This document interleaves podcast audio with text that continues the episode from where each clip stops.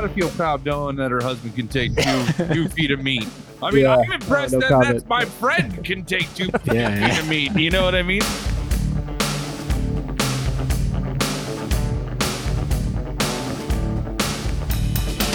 I don't know what's happening right now, but I feel really terrible inside, and I kind of want to die. Yeah.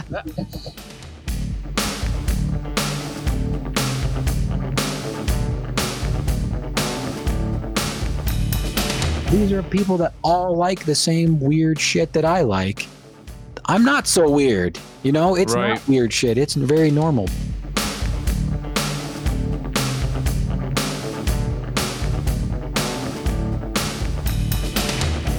It is so just disturbing to watch them kind of flip it and handle it and stuff. I was just like, I was having so many second thoughts. That's what she said. Boomstick was my dick's nickname in college, by the way. yeah, yeah. It is Long Long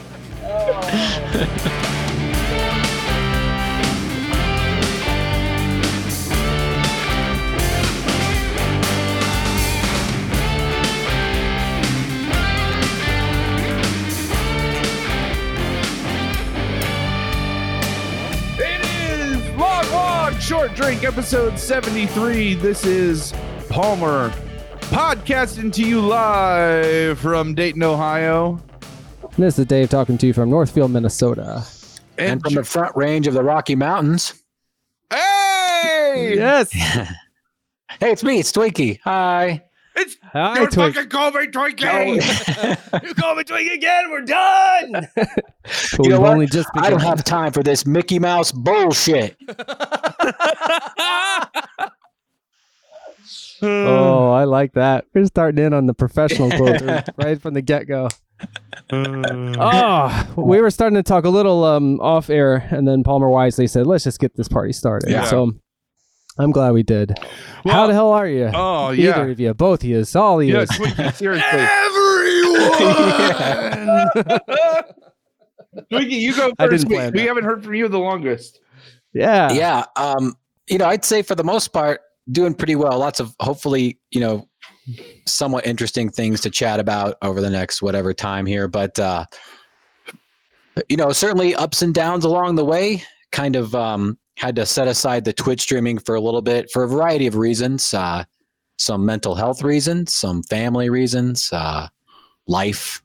But you know we'll get back into it when it makes sense um for all of those things to kind of get back together. It's something I still really enjoy. I still think about a lot, but um, you know, just things that are a little more pressing, you know, need to take precedent. But outside of that, you know, did Comic Con in Denver volunteering again and got to hang out with Chris Lloyd.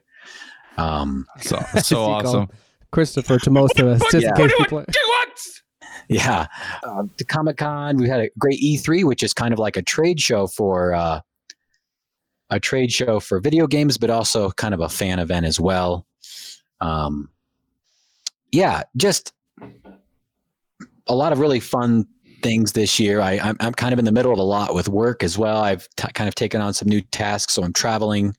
Got two more trips to DC yet this year, and I'm in the middle of a middle of uh, four straight six day work weeks, which is awful and Oh. terrible Oh. and I hate it, but it's part of the deal. Um, yeah, so you know, I like everybody else. I have a lot of really great things that I'm I love and I'm happy about and it, are fantastic. And then you know, there's the other stuff that kind of comes along with Yeah. it. But overall, it good. Overall, very good. But I'm interested to, to hear how um, how you guys are doing as well. I'm good. Oh no, I can't hear you guys. I'm so sorry. Hang on. Oh no! I should have done this before. Oh, I got it now. Sorry. got- You we I back? I forgot to change to my headphones. I was listening on a speaker for the PC, but I'm back. Oh. I'm sorry. All right, Sorry. oh, that's all right. That's no all right. problem. We you we never lost your audio. Oh, okay, So, great.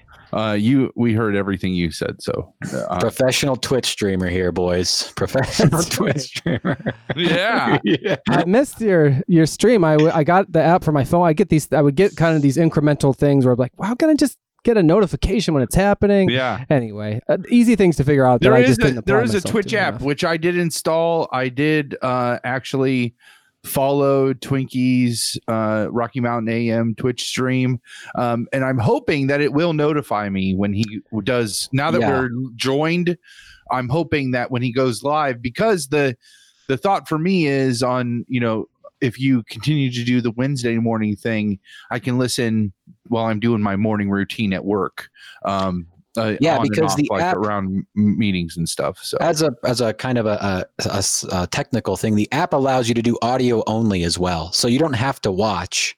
awesome. Um, and I do I do audio only because sometimes I'm listening to people just chatting, um, or even if they're playing something, and I just want to kind of get a feel for the sound effects of the game or just the other things. You can do audio only, um, and then All right. you know, save yourself some bandwidth. It's a in, in in the basic settings, at least on the iOS app. I'm not sure yeah. about other ones, but Well, that's And I would go back and uh, I rarely would catch the live, but I would often like think, oh, I wonder how you know how that's been going. So I'd go to the clip section, which I noticed. I don't know if you cleared a bunch out or if you can only have videos going back so long. you that- can that- yeah unfortunately until you reach a certain status which i you know would not be able to achieve at this point. It requires certain numbers of viewers and you have to stream consistently. Then it allows you to have a larger back catalog. Oh, but if oh, okay. not it goes away. And i have those say i record those separately and i have them saved for my own use but as Oh, I'm as very glad to hear that Yeah. for when I do Yeah. the Twinkie Twitch documentary.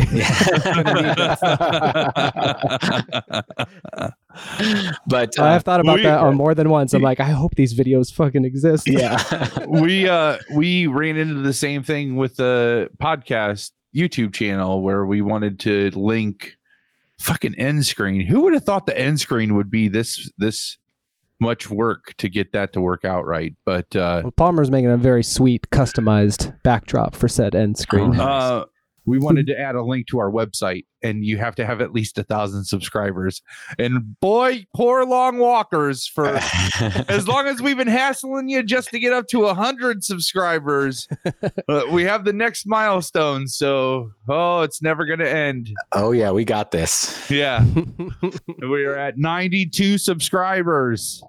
Well, yeah one more down. Eight yeah a whole eight. That's that's my favorite number too that's awesome oh, so uh, we went to that concert last night. We went to so first off, a while we didn't get to talk about it last episode with Double D, uh, but you sent me a screen, a, a, a picture of your radio where you Oh, were yeah. listening to Alt Nation. I and I didn't get a chance to ask your opinion. Like, what do you think of the station? Um, I haven't really listened to it enough to, Oh, okay. to say. Though the one funny thing I could say is, uh, ever I, I think there's probably like three times I went there, um, thinking just like, oh, I should try try that. But I don't often like hit the radio stations to begin with, but so I was trying to get in the habit of it.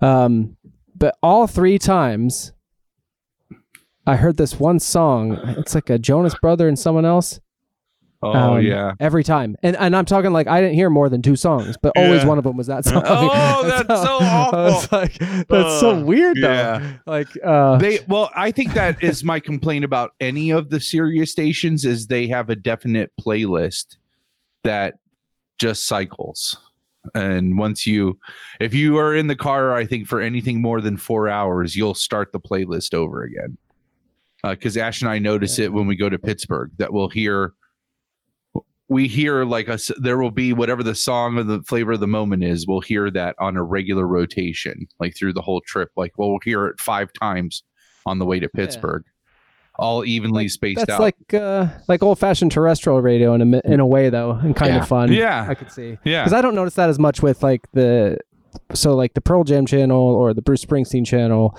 or even the new wave 80s channel we listen to we don't hear that as much but the I was gonna say they have more to draw from, but I actually they probably do. But if you're trying to play like contemporary new stuff, yeah. you can't new be, alternative cycling and like too much. and that's why ash and i always we're just like we'll hear songs on there and we're like why is this on here? This is not alternative. Because it sounds really poppy or whatever.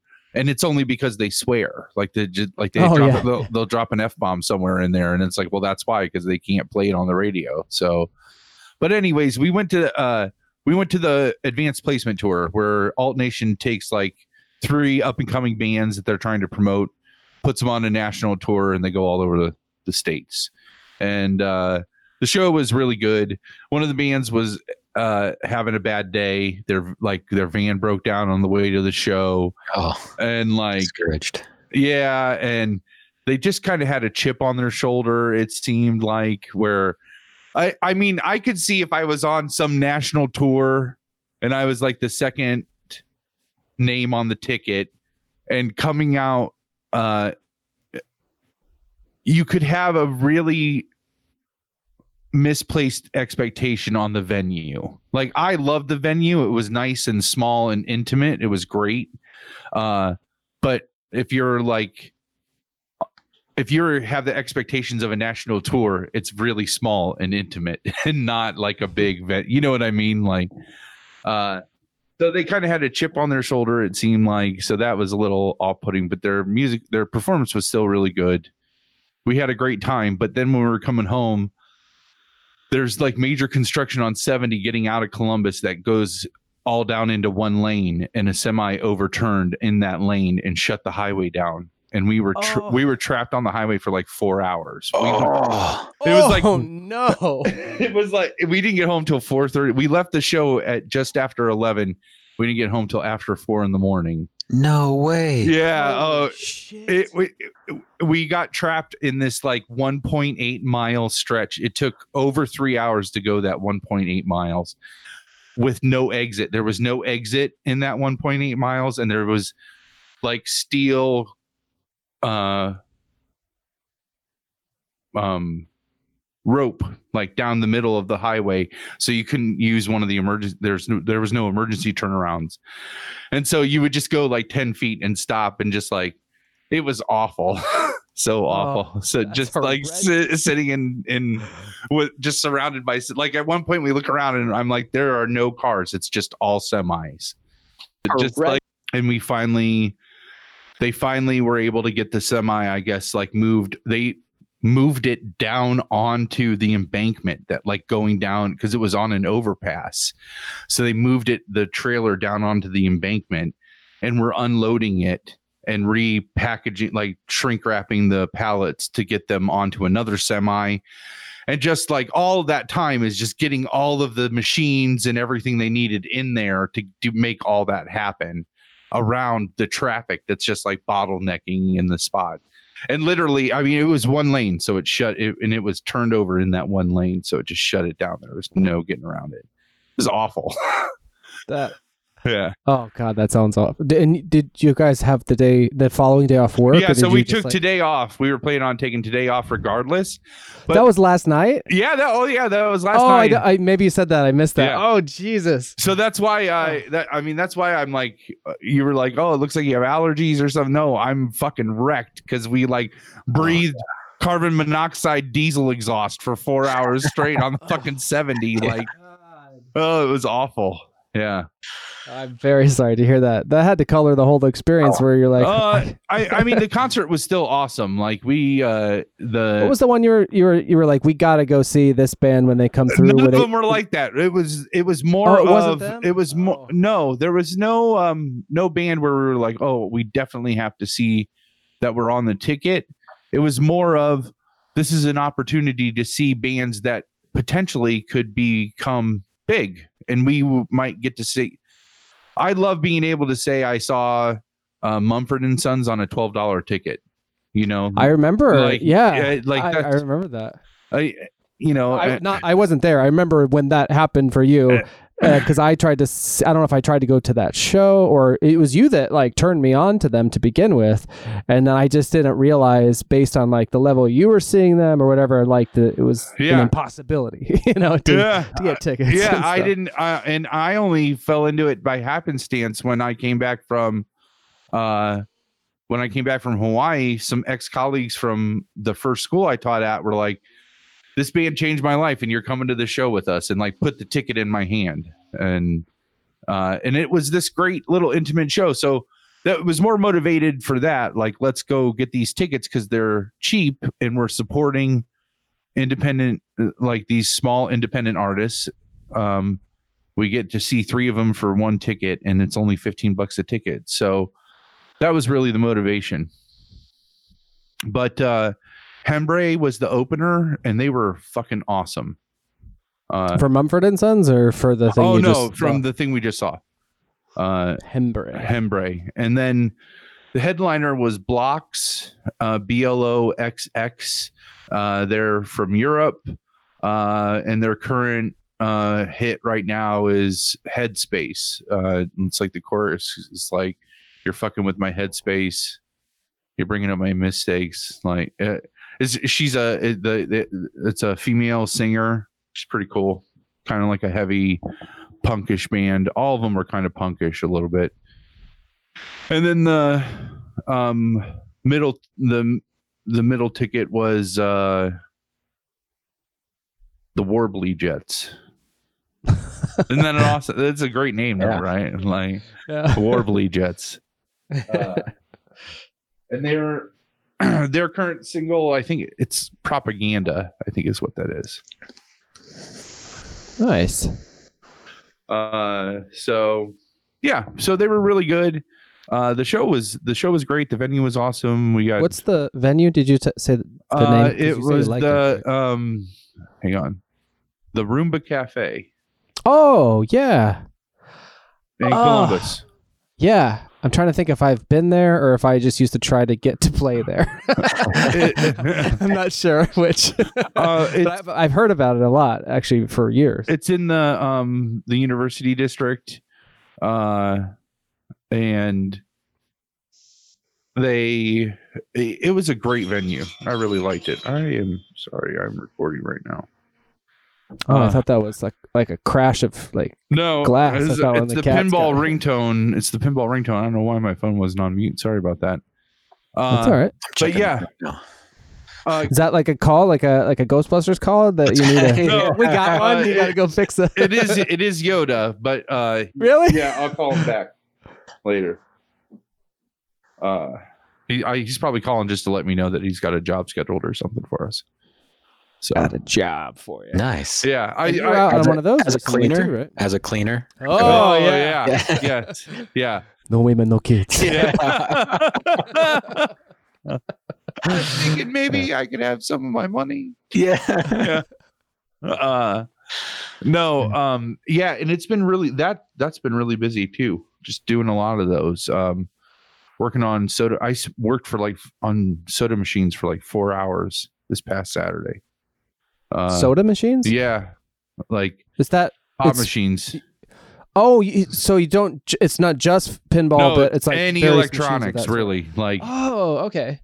I didn't. I didn't realize that. And so uh he started me on pinball machines and then we're slowly like adding stuff so we've started to add pop machines now and like uh these people had four machines and one key and they broke the key off in one of the locks which meant all four locks needed drilled out so that took Oh. like that took forever it was so horrendous uh but i mean it was like work you know like it was like grinding out metal and all this stuff and ripping out locks and putting new locks in and uh and then we did have some actual like repairs that needed done on one of the machines and i ended up doing this thing where it emptied like if I had not caught it all of the soda would have just like flown out of the machine all at one time Oh, all I could picture is like when maximum overdrive happens, you're gonna have to be careful. You know, Yeah, like if oh. the machines firing sodas at your I can confirm there is no mechanics in that machine to make it shoot soda like a bullet and kill people. There's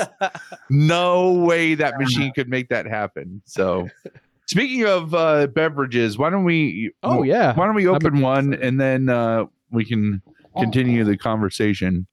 Yes. I'm drinking a Stone Revengeful Spirit Imperial IPA. It's a great name. It's uh Indian Pale Ale with pineapple and mandarin orange. Oh, that sounds delicious. It's really good, actually. It uh, kind of blew me at first when I had it. I was like, it wasn't what I was expecting, but then by the second one, you're like, yeah, this is a delicious beer. Awesome. Twinkie, what are We you got- drinking? I, got- I got water. Well, that's great. Back That'll up. do. I just I- have uh, up up early tomorrow morning for more telcons with people on the East Coast, and so we gotta I get up early to match their schedules. So I I told Ash I said I'm only going to have one and then I'm going to have water too. So Um, I grabbed uh, bent paddle coffee ale out of Oh, man. Duluth. I really All like right. those sound amazing. stuff. Yeah, I, I, I wanted it so much. I went ahead and got a six pack, and then just only chilled three of them. hold it up there again, Dave. Oh, sorry. Yeah, it. uh There you go. I don't know if they maybe they would get this in like a Great Lakes state, but yeah, if you ever see it, it's a delicious. Oh, it looks awesome. Yeah, it does. All right. amazing. All right, long walkers, grab your beverage of choice. And let's open those up on three and three. All right. Oh, Palmer, the bride and I had a similar. uh Well, ours was less like tr- sort of calamitous, like our late night. So you, you know, you guys got had the issue on the way home with the semi, the Yeah. abominable four-hour wait.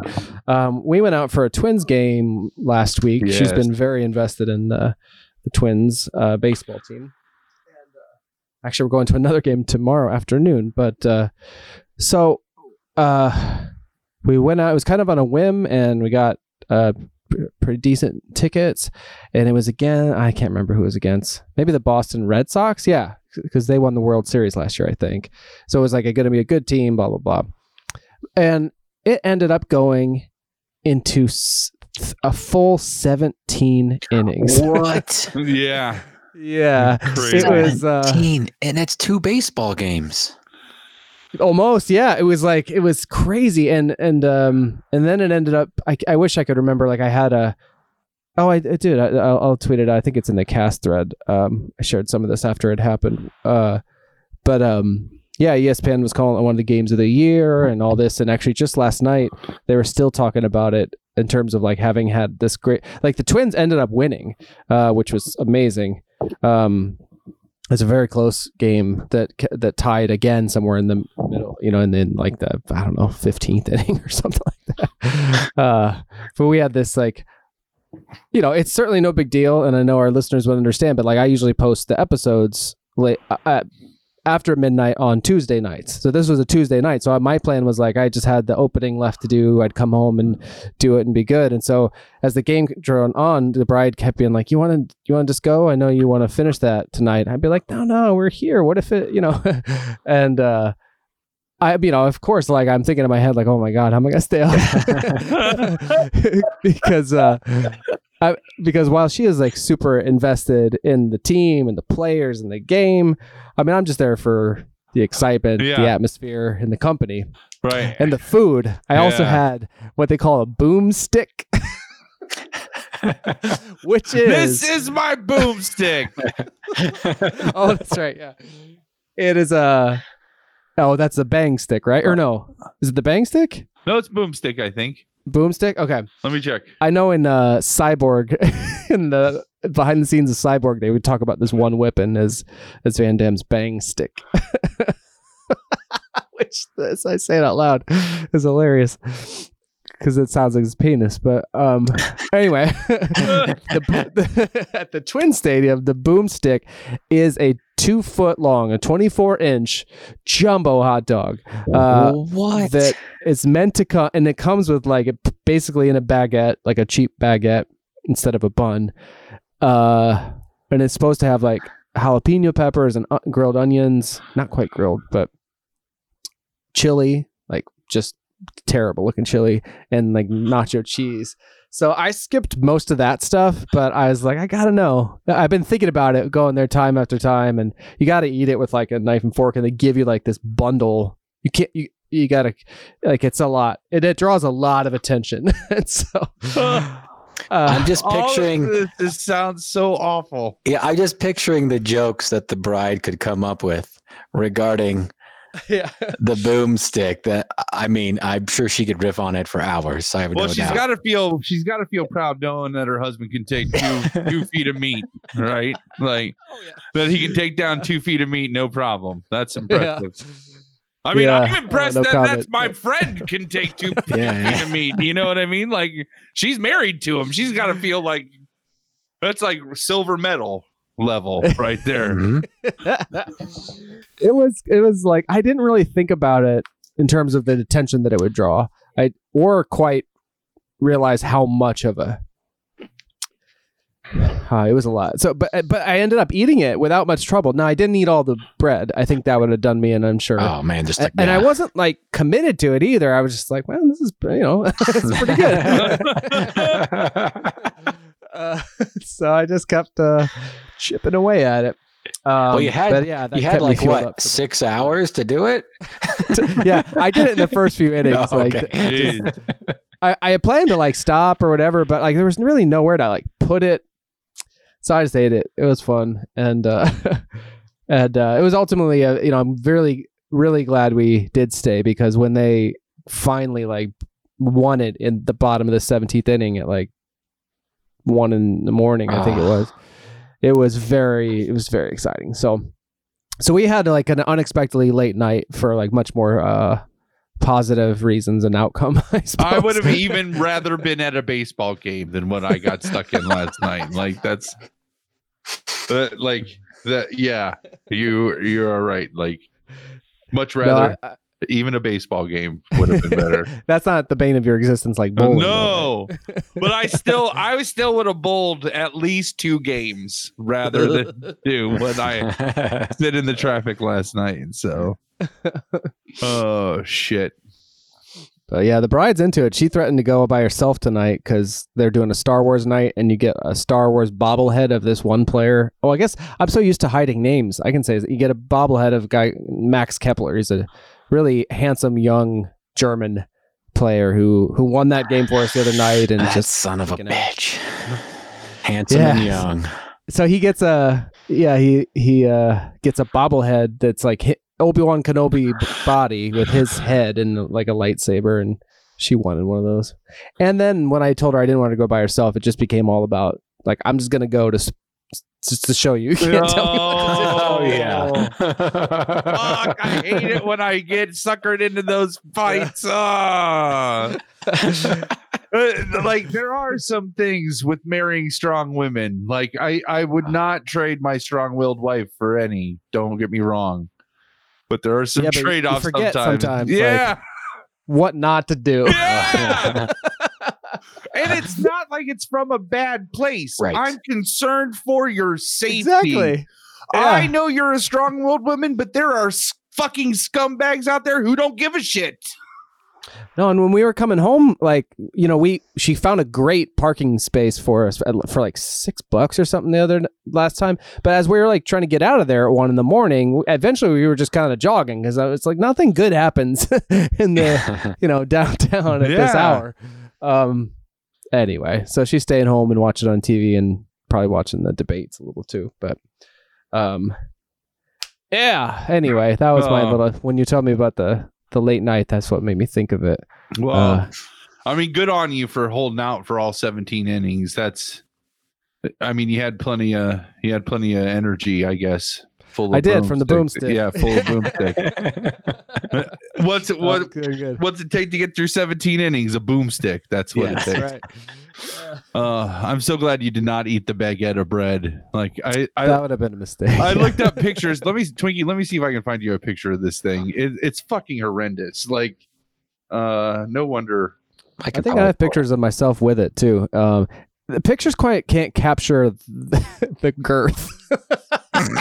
and, the- and everything is that that's what she said when you try to talk about Oh, this. Like, Yeah. it, it was so hard not to say it to everyone that walked past me. Like when they would say anything, I just wanted to Oh, I found it. preemptively Yeah. say it. Yeah. That's what she Oh said. no, man! Oh, it That's a- just look. It It looks has so. jalapenos on this one. It looks so awful. You're supposed to get all that. I didn't get any of that. I, I got like on one half, one quarter of it, I had them put the cheese, but it's it's. that was, that was uh. I see. It's new for the 2019 season. Oh, is it? Yeah. Here. Oh, Just I saying got- here. So we're all looking at the same one. yeah. I'm not gonna get it again, but Whatever, uh, I'm whatever glad I dude. I do. I have a little challenge for you if you go to the Target field. So, Oh yeah. Well, I'm going tomorrow. okay, here's a challenge. Oh. There is Sorry. a place in. Hang on, I'm going to look it up in Minnesota, and it's called the Herbivorous Butcher. Hmm. Hang on a. Ooh. I like the sound of it. herbivorous herbivorous butcher. Okay, it is in 507 First Avenue in Minneapolis, Minnesota. So Oh, that's right by there. Okay, so Yeah. they also have a product at Target Field, and Mm-hmm. it's plant based meat. Um, Okay. And I've actually ordered their stuff and had it delivered to us here. They do all kinds of. They try to like you, you had it shipped. yeah, had it shipped. They ship it like in refrigerated like Yeah. packaging. Um, That's amazing. It must be amazing for you to want to do that. yeah, it it is really good because what it allows you to do is have a lot of the flavors um that you would get from having I don't know, whatever your favorite sandwich is or favorite dog. Sorry, I'm trying to type and talk here, Target Field. Um um, and, and you don't you don't have meat, so you want like an Italian sausage because you like all the spices and the flavor that come along with that, but you don't necessarily want some of the the downsides. Texture is Yeah. important though too. Right. Exactly. And so they've done a really good job of doing it. And I'm still looking, I'm still looking, I'm still looking. But it's at Target Field, they said. Um, and I don't know if it's like probably only like specific locations, I'm assuming. Um, it's I'll, uh, I'm, I'm into it. I'll, so- I'll find it. Let's see. Yeah. We found alongside the MSP kosher hot dog cart at section 129, and they have an Italian sausage, a sriracha brat, and then you can put all the all the kind of accoutrement on top of it, of course. But I would be curious. Um, and you can look them up. It's online. Herbivorous, you know, herbivorous butcher. They have a an actual location, of course, an actual shop that they sell cheeses and meats, and they're all plant based products, and they're amazing. They're getting national and even international recognition for their work that they do. Um, and attempting, Great. you know, a lot of people ask me, well, why, if you're a vegetarian, why do you like to replicate meat? You know, like, don't you hate meat? And it's like, well, no, not necessarily. Some people don't like the taste or the texture of meat. Um, my wife does not prefer that. Jokes, I get it. Ah, yeah.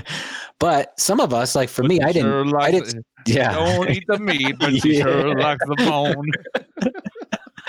like I didn't necessarily stop eating meat because I didn't like the taste or the texture or anything like that. It was for different reasons. And so whenever I have this chance to, you know, uh, for example, I love pepperoni. There's this great pepperoni product that we buy when we make pizza, and it's all plant based, but it has the spices and it has the texture and it has all those things that I remember. Now it's been a long What's time. Pepperoni, by the way, because that's uh that's the, one of the bride's favorite things. Um, so- it- it's made by a company called Yves. It's a Canadian company. It's YVES. And they have all kinds of products like that, but that's my favorite. And I think Herbivorous Butcher does pepperoni as well. That you, oh, awesome. that you can buy either already pre-sliced or you can buy it in a you know a sausage and then you can slice it. Great, um, great. But they do all This kinds of Long stuff. Walk Short Drink brought to you by. Yeah. Uh, hey, Did you uh hey Twinkie, did you try the Impossible Whopper? Did they did they pilot that around So, you at all? it's not out yet in Colorado. Oh, but I okay. am go- I definitely going to. We we eat a lot of uh, Beyond Meat products, which Uh-huh. just had their IPO, and they're um, kind of working to get in restaurants as well. Again, my wife doesn't really like it because it's almost too much like meat. Meat, so yeah. She the smell and the texture and stuff almost put her off of it. yeah. but I I do like it and I enjoy it. Awesome. Mm-hmm. Awesome. Well, There I'm, was a. I'm a glad that there's something Oh, sorry, there for you to scratch that itch. Like Yeah, because what if it does. your preference. Absolutely. You know, there are some, like I said, vegetarians who would be like, what are you even doing? And even normal people, but it's like, it also allows people like myself. So, for example, Chili's sells the Beyond Burger. If you were to like, hey, let's go to Chili's, um, I'd be like, let's go to Chili's because I know you guys can eat Yeah. whatever you want. And I have an option there that allows me to go out with my friends and do the things and not be like, I'll take French fries and a Coke Right. Right. you know at at a very at like a very um mainstream restaurant you know? yeah. so Yeah. and you know what for some people who want to try meatless mondays or who do have some health concerns they could have a burger a week that doesn't have cholesterol or maybe has some other can address some other health issues and still go back to doing what they normally do and and um you know they can just work it in that way but herbivorous butcher's doing the lord's work as far as i'm concerned and i i really wish they had something close by because i would i would eat i mean they they sell like sandwiches at their shop.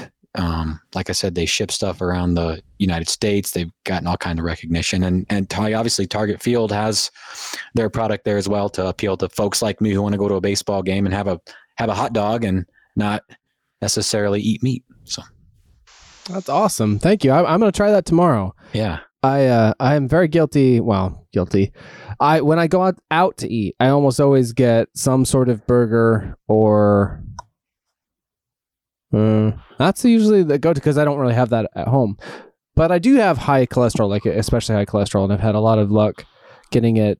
It's got a great trajectory, but I have you know predisposed to a lot of stuff, so uh, I'm likely to have to make some changes. So if I can find some stuff that would be better for me, that would be good. So I'm uh, I'm gonna try it both at the ballpark tomorrow, but perhaps in general.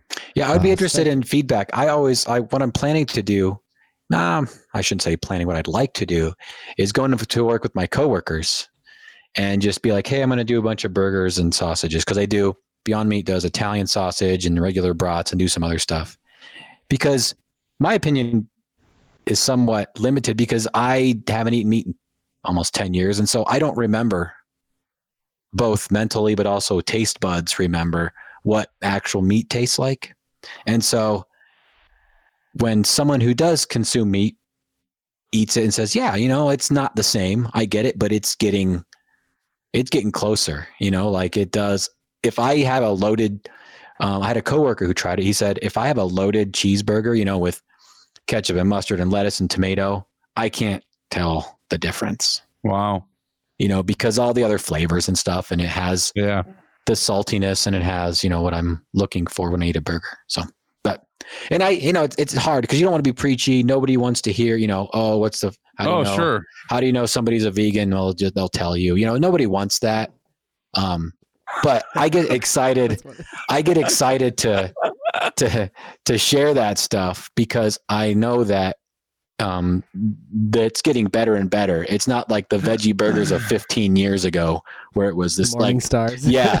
You can see you can see That's what kernels I of used to have. fucking corn in those things. yeah, That- yeah. That's not No. a goddamn hamburger. Right, right. They're they're discs of cardboard and they were awful. Yeah. And so these are people who are like, you know what? We're embarrassed by that. In fact, one of the founders always jokes that the original veggie burgers was actually a ploy by the meat industry to keep Oh. people from eating veggie burgers because they were so terrible. and he's he's not wrong. Yeah.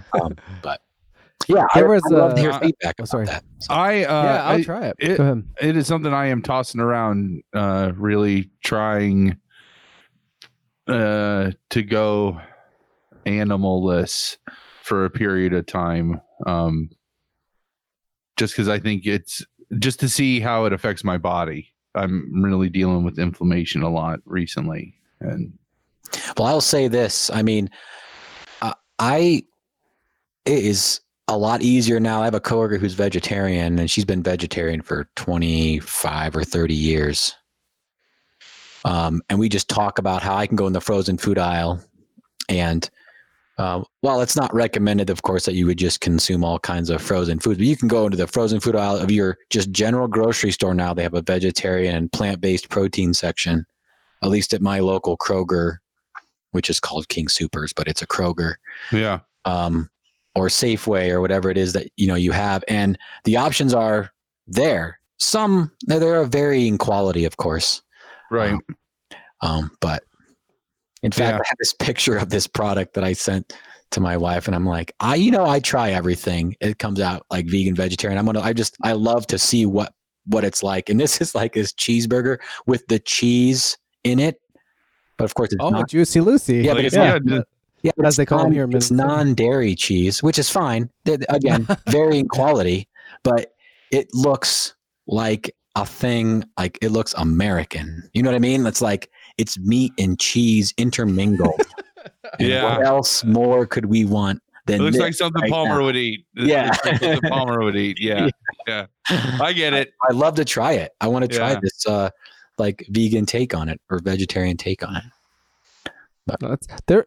I mean, I think the key in some ways for guys like Palmer and me that are used to eating meat and don't have a really strong motivation is finding something that is truly tasty. Like there was a there was a when when I lived in Cleveland Heights, uh, I don't know, Palmer, if you ever went to this place with us, and I'm guessing I don't remember. Anyway, but it was on the corner. It was called, I think it was called Tavern Co. But they would have like a burger deal on Mondays that would just like pack the place, and we could walk up there in less than five minutes. And their veggie burger, I don't remember what they called it. They didn't call it that. I just loved it so much. I don't remember why I tried it, but I never ordered anything else because I, I just adore like it. Just tasted better than anything to me. Um, but I haven't had that experience since. So. Uh, Yeah. yeah, I'm I'm excited to to I'm excited to take you up on your your uh, recommendation. Yeah, and here. the intent of these companies, like Palmer talked about with Impossible Burger and then Beyond Burger, which are the kind of the two meat like substitutes. You know, they're not they're not appealing to their not intent is not to appeal to people like me. Yeah, Um, they're people not- like me. They're, that's not their goal. They want to appeal to people like you guys who eat meat and say, "Hey, Yeah.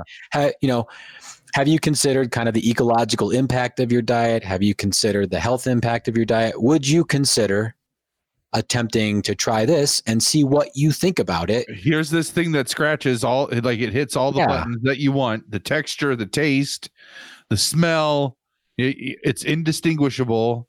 It, that's their. Pl- I mean, that with the Impossible Whopper, that's you can't tell the difference between this and the regular Whopper. Which I don't. I mean, some would argue that's a commentary on Whoppers, right? Like, Right. uh, um, Yeah.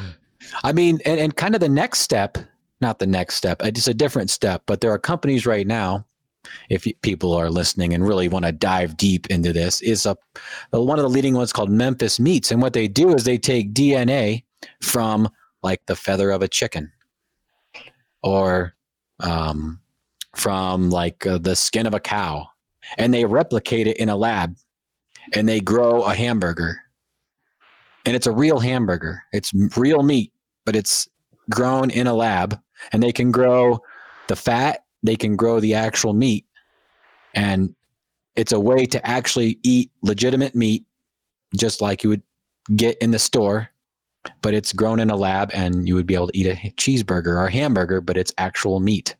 But What- you didn't have to slaughter a cow. You didn't have to have all the land and water usage. You didn't have to have all Yeah. the carbon from shipping the product around the country. Um, but it's all replicated via a lab. It's obviously very expensive right now, but there are multiple startups that are attempting to solve that kind of conundrum of do you need do you need to have fake it? Can you fake it or can you have the real thing? You just don't have to have the, yeah. the hooves and the thing walking around.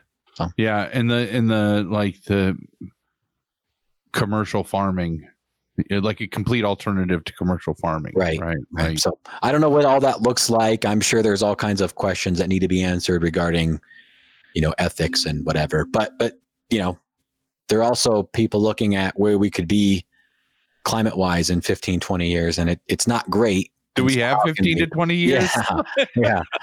And like how can we address it Fucking boomers. in such in small ways of just like how do we eat every day? And how can we look at it and say, well, do we need do we need to compromise? And if we do, how much do we really need to compromise, if at all, on something? So who knows? I don't I'm excited to see what the next couple of years look like in these Do you um from from your uh lifestyle choices, do you would that satisfy um your moral yeah. uh, hangups with meat if it was grown in a lab like that? Would yeah, I would eat it.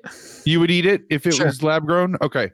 Yeah. Yeah. so That's an no- interesting question, and and I would I would assume, and I don't want to make assumptions because she's a strong, independent woman, but I would assume your wife still would not just because she, in the end of the day, also does not like meat, correct. Right? Yeah. Right. Unfortunately for me. No, no, wait, that's Yeah, she uh, which no. pretty much means I'm a vegetarian. yeah. no, yeah. No, But she I do love a tasty burger. Yeah. she she's not a fan of the actual like texture really Yeah. anything it's just But she Somewhat should gross. dig the bone. I'm not gonna, every time. Every time, I'm not gonna. I, it- oh man the vegan hijacked the podcast that son of a bitch will you shut up and stop preaching already no, no, no. yeah but Palmer uh, dave i'm gonna hit you up i'll send you a text and see if Yeah, just- please do. just be I, like, I'm gonna try it. if you ended up if you ended up doing it really like i would love honest, clear feedback about what you thought. Or I would too. I want to hear. it, yeah. I want to hear this for sure. Thank you. Yeah. And to close the loop, I found the picture of the polar opposite, the end of the spectrum. Uh, so let me share my screen real quick Yeah. here. You guys can see me with the boomstick. oh, this is Dave keep your- live with the boomstick. keep your uh, dinners down. so, Look oh, that, look at see that that? thing. Oh my goodness! Oops. It is. Um. Yeah.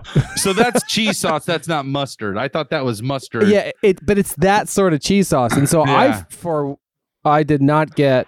So it's supposed to be like that all over, and then chili, and then uh, these See, big ass onions, I and would get then all that jalapeno shit. peppers. I'd get all that shit, and I'd fucking dump half of it down the front of me. I was yeah, I didn't make a mess somehow, and I I definitely had some gas. I mean, Yeah. I'm glad to have been outside, but uh, it Oh, wasn't too yeah. bad. I didn't like shit my pants or anything. That's, which I was that's, that's glad about. intimidating. ship your, you ship your pants? Yeah, ship my pants over there. Yeah, Yeah, remember that Kmart? So that and that just ship your proof that I ate it, I guess. And that, but I did. I guess I kind of ate half the bun. I. I I did not like the hot dog, if you can call it that, without the some sort of bread. Yeah. yeah. I need a little something, Yeah. just to sort of help, kind of with everything. What kind of hot Uh, dog was it? Are we talking like Eckrich or Nathan's? Like if you're going to be on the spectrum in there, like It did. I did. It did not advertise, and what we've been calling it is m- twenty-four inches of mystery meat. Is Yeah. what we've been calling around the house. well, what kind of texture did it have? Was it the, like did it like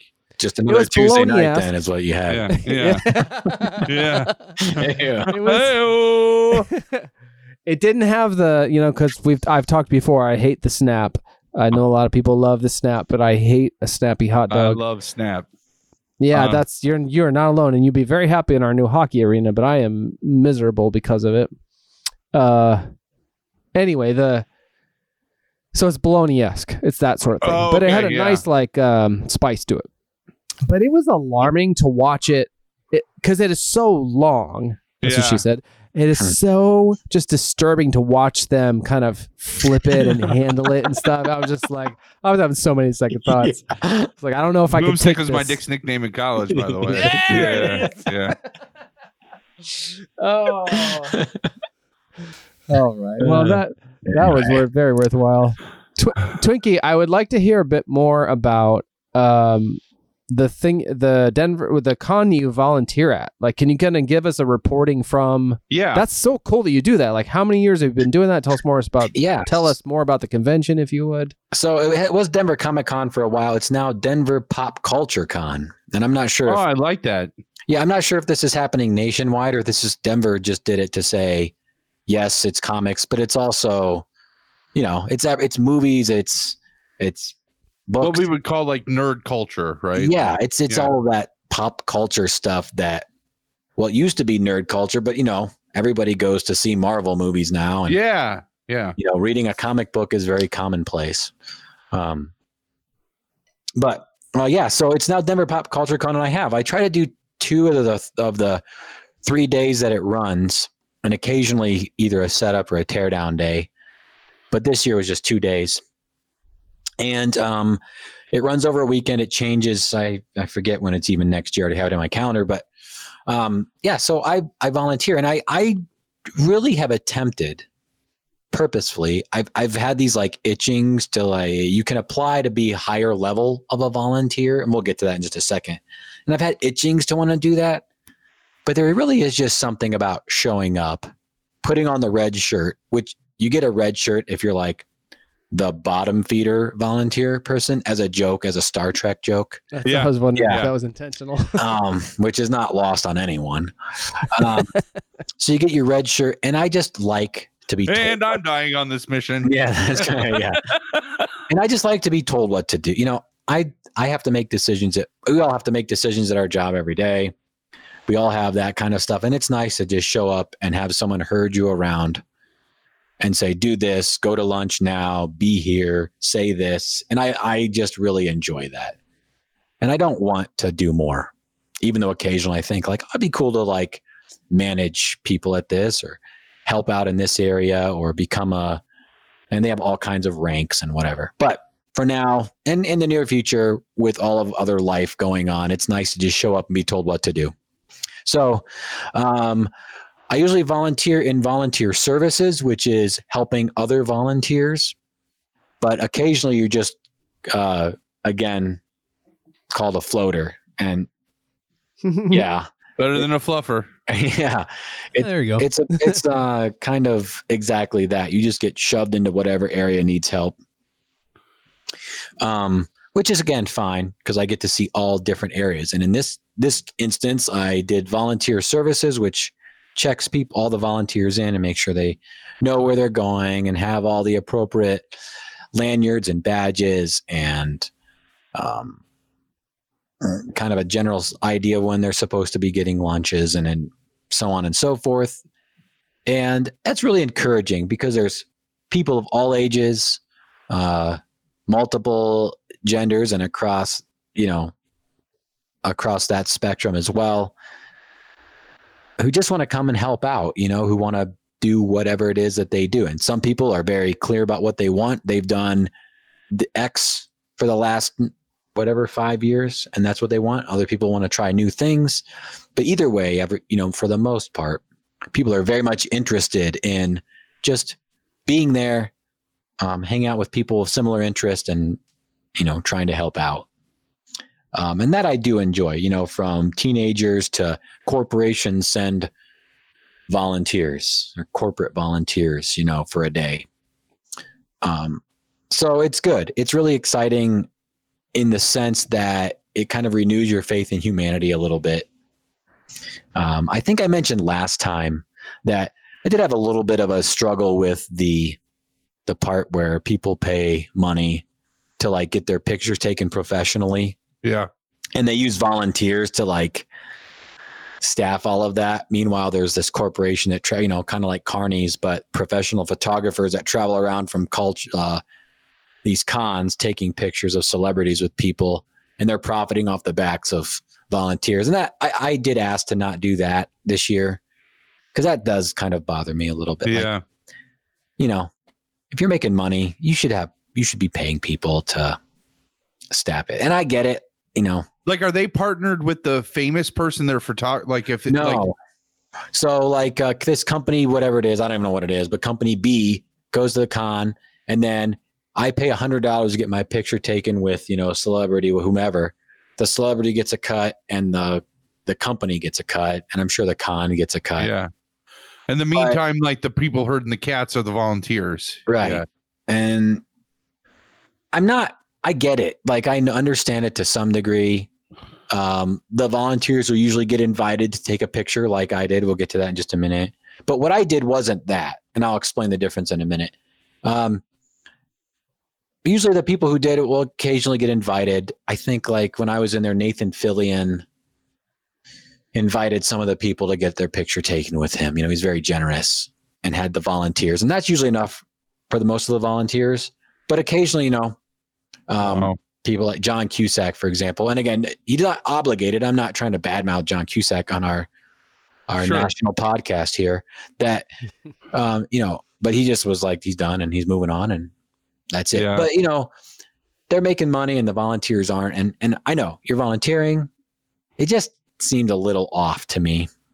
Um, but what I did was there's a big hall opening up that opens up and you can walk in and again you're still paying money um, to get a photograph or a signature or something but there's not another company that's like feeding off of that. You know when you give whatever it was $80 to christopher lloyd i'm sure the com, con the con gets some of that but christopher lloyd's getting all of you know the most of it and then if you want to go sell it on ebay you know that's up to you but he's doing whatever he's doing and, and, and it's more of a one-to-one agreement you know it's expensive to pay christopher lloyd but i know that it's going to christopher lloyd not all this stuff. So um so to my christopher lloyd i got assigned to his line and i end up being the selfie person the selfie dude. So whenever somebody wanted their picture taken with christopher lloyd i would grab their phone and like take the picture. Oh, nice. so that's why I was so cl- I was so close because I'd be like they'd be like, hey, you know, Tim over here or Jennifer wants their picture taken. I'd walk and be like, oh, it's an iPhone. Thank God, I know how to use an iPhone. Or Yeah. if it wasn't, then I'd have to be like, what do you? tell me what you want. You want it? Do you want it uh, vertical or horizontal or? You know, you what- take it like a human being. It is in landscape mode. yeah, Like, I always did landscape, but occasionally Yeah. they'd do vertical. Um, and then I just Oh, who are these aliens? I don't know. people? I don't know. so then you just fire off a bunch of shots and um, you'd be done. But that means I had to stay right there because you know you're trying to keep things moving. And I, Christopher Lloyd, just a wonderful human being. Yeah. Uh, I'd love to he like be like he'd turn to the his manager and then there'd be a con person also there. And he'd just look at him because he had like Reese cups they'd be eating, and then he'd be like he's look at him, this sideways glance, just like I'm doing now. I don't know. He he's he's getting older and he couldn't really turn his head. He kind of had to move his whole body. And and you look at his manager and his manager like and then he would leave for like 10 minutes because Christopher Lloyd needs to have a smoke break. That's awesome. Um, and it wasn't like he sat down for 15 minutes and did this. It was like two hours. Wow. And then be like time for a smoke break. Um, and then um, he would leave and go do something else. He'd be on a panel or something, and they'd be like, "Okay, so you have like you know 40 minutes. Have you eaten lunch? No. Okay, you need to go to the lunch break room and eat lunch." And I'd be like, "Okay, cool." And then the guy'd be like, "No, no, no, no. Hang on. Actually, change that." And he like gave me his lanyard, and he sent me back to like the green room area where they stage all the um, I forget they call them the talent or the Yeah. cast or whatever they call them. And I ate while like all these celebrities are walking by. And of course, you're like, don't talk to anybody, Yeah. don't look at anybody, don't, you know, just pretend like it's fine. Everything's Yeah. normal. You're just eating lunches. All these like t- television and movie people walk back and forth. Um, but So that's like a perk. I mean, yeah, that, that, like just as like be able to know the people that you saw walking by for while you're eating lunch. Like I would Sure. consider that a perk of Yeah. like absolutely. Like, uh, who's the, I forget, he was just in that Shazam movie, but he's been Uh, in Oh, stuff. Chuck. yeah, the guy uh, from Chuck. I love that show. Yeah, he was there. I'm sorry, dude, forgot name. Zachary Levi. Zachary Zachary Levi. Levi, Yeah. Oh, exactly. He, was- but he was there this year, of course, very, very popular because of Shazam, and then of course all the other stuff that he's done. He, my daughter knows him from the voice in Tangled. Oh yeah, yeah. Flynn Rider. Yeah, Flynn Rider. So he's done all kinds of things, but he was kind of the main draw there. Got most of the people. Uh, George Takei was Awesome. there. Oh, nice. Those are the people. Again, there are lines out the the door for people I've never heard of, and I'm like, "Ah, I'm getting old and I hate it. I hate that. Yeah. Younger, newer. Yeah, sort of- and I'm not.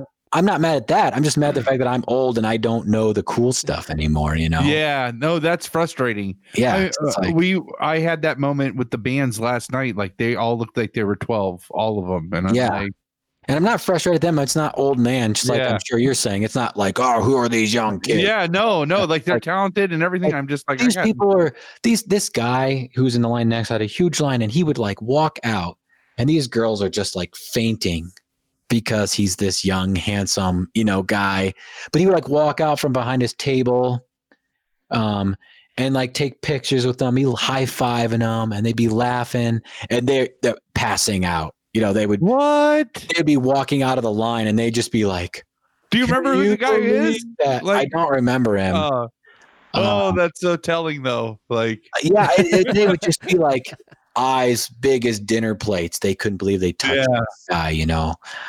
And it's really fun to see that, you know, even if it's 50 bucks or whatever it is, he really engaged them and said, you know, you're worth my time. I'm not just going to sign this thing real quick and be like, oh, you know, take this. yeah, Rah, rah. Thanks, Stephanie, you know, or whatever. right. Really en- engaged them and had a made the experience memorable for them. And that's the part about Comic Con that is rewarding. It costs money to run these things. It's nobody's kidding anybody. Um, but at least make it seem like it's worth the 70 bucks or 100 bucks or whatever Right. it is, you know, that you're paying. Right. That's so cool that you did the thing where you're taking the people's pictures at that kind of alternate. I actually did, I hear about Comic Cons and stuff like that sometimes from people that do those panels and some like the podcasts I listen to and stuff. Yeah. And the the debate about uh they don't you know at first they're uncomfortable with charging but then they have to kind of get on board because if they choose not to then it makes everybody else look bad and ultimately it's how these people make their living blah blah Yeah. blah. Right. But um, I love the idea that there's this kind of alter. I did not know about what you were saying about how this side company is like taking part of that money and has nothing to do with anything. And Yeah, and That's- again, that's, a that's different like professional zone. And again, I know that we have to pay money to rent out the rent out the Colorado Convention Center, and I mean, I, I get that these are businesses. I'm yeah but that but that almost feels like a vulture company where it's just like like they're not they're not contributing that money back that they're like any of that money back into that rental fee like that's Right. going into their pocket you right, know they're just like providing a person with a camera, and it's about okay, ghost name was Zachary Levi. Okay, you got like eight seconds. Hi, it's nice to meet. you. Cool. oh All right, yep. now go buy the picture. oh my picture's thing. blurry yeah, Yeah. like go buy the picture at the thing for who knows how much and I, I I- it's just me i know like i probably have this like you know hippie hippie version view of like what the world should be and i i just see like rampant capitalism destroying the country that i love and i hate that it like invades my little like this is my little corner of the world you Right. know like, and i don't it- and yeah, should be based around like joy and appreciation. Yeah. and it's like that that's stuff. not the fucking american dream that's the other piece that all like i get in the debate with uh with yoda sometimes about it where it's like i understand where you you're like well that's like it's um, america is capitalism and you should like try to make a profit if you can and but th- there's a difference between the american pursuing the american dream of like earning a solid living to live a lifestyle that you want versus like that's just vulturism. It just feels like like dave said like they're not they're not doing anything to earn that money except be there to take it really and it's like if you need people to run your lines and you need all this stuff then i feel like you should pay for that yeah yeah i, and I have mean, these professional photographs and why are we why do we have Yeah. volunteers you know Well, and especially when everyone does have a camera in their pocket now. yep right uh, Um, good cameras like Yeah, better and better all the time. I was just noticing that like how how DSLRs are like I'm rarely seeing even professional photographers use those now. They Really? they pull Wow. out like their cell phones and have like these crazy rigs to hold their Oh, phone yeah. with. You know what I mean? Like um uh yeah. So yeah and it's I, it just feels different to me and i get splitting hairs of i'm gonna give zachary levi 80 bucks and i'm gonna get a photograph i'm gonna get an autograph like a shiny picture or i'm gonna shake his hand because i get that transaction zachary levi needs to make a living yeah.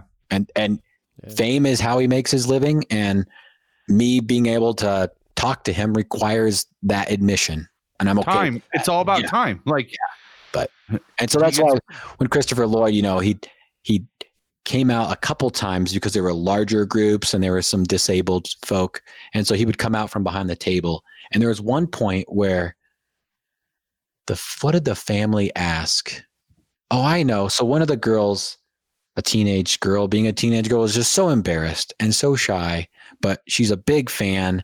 She would i heard her talking in line to her parents about you know her favorite scene and like i don't know what it was it wasn't even uh, it was in um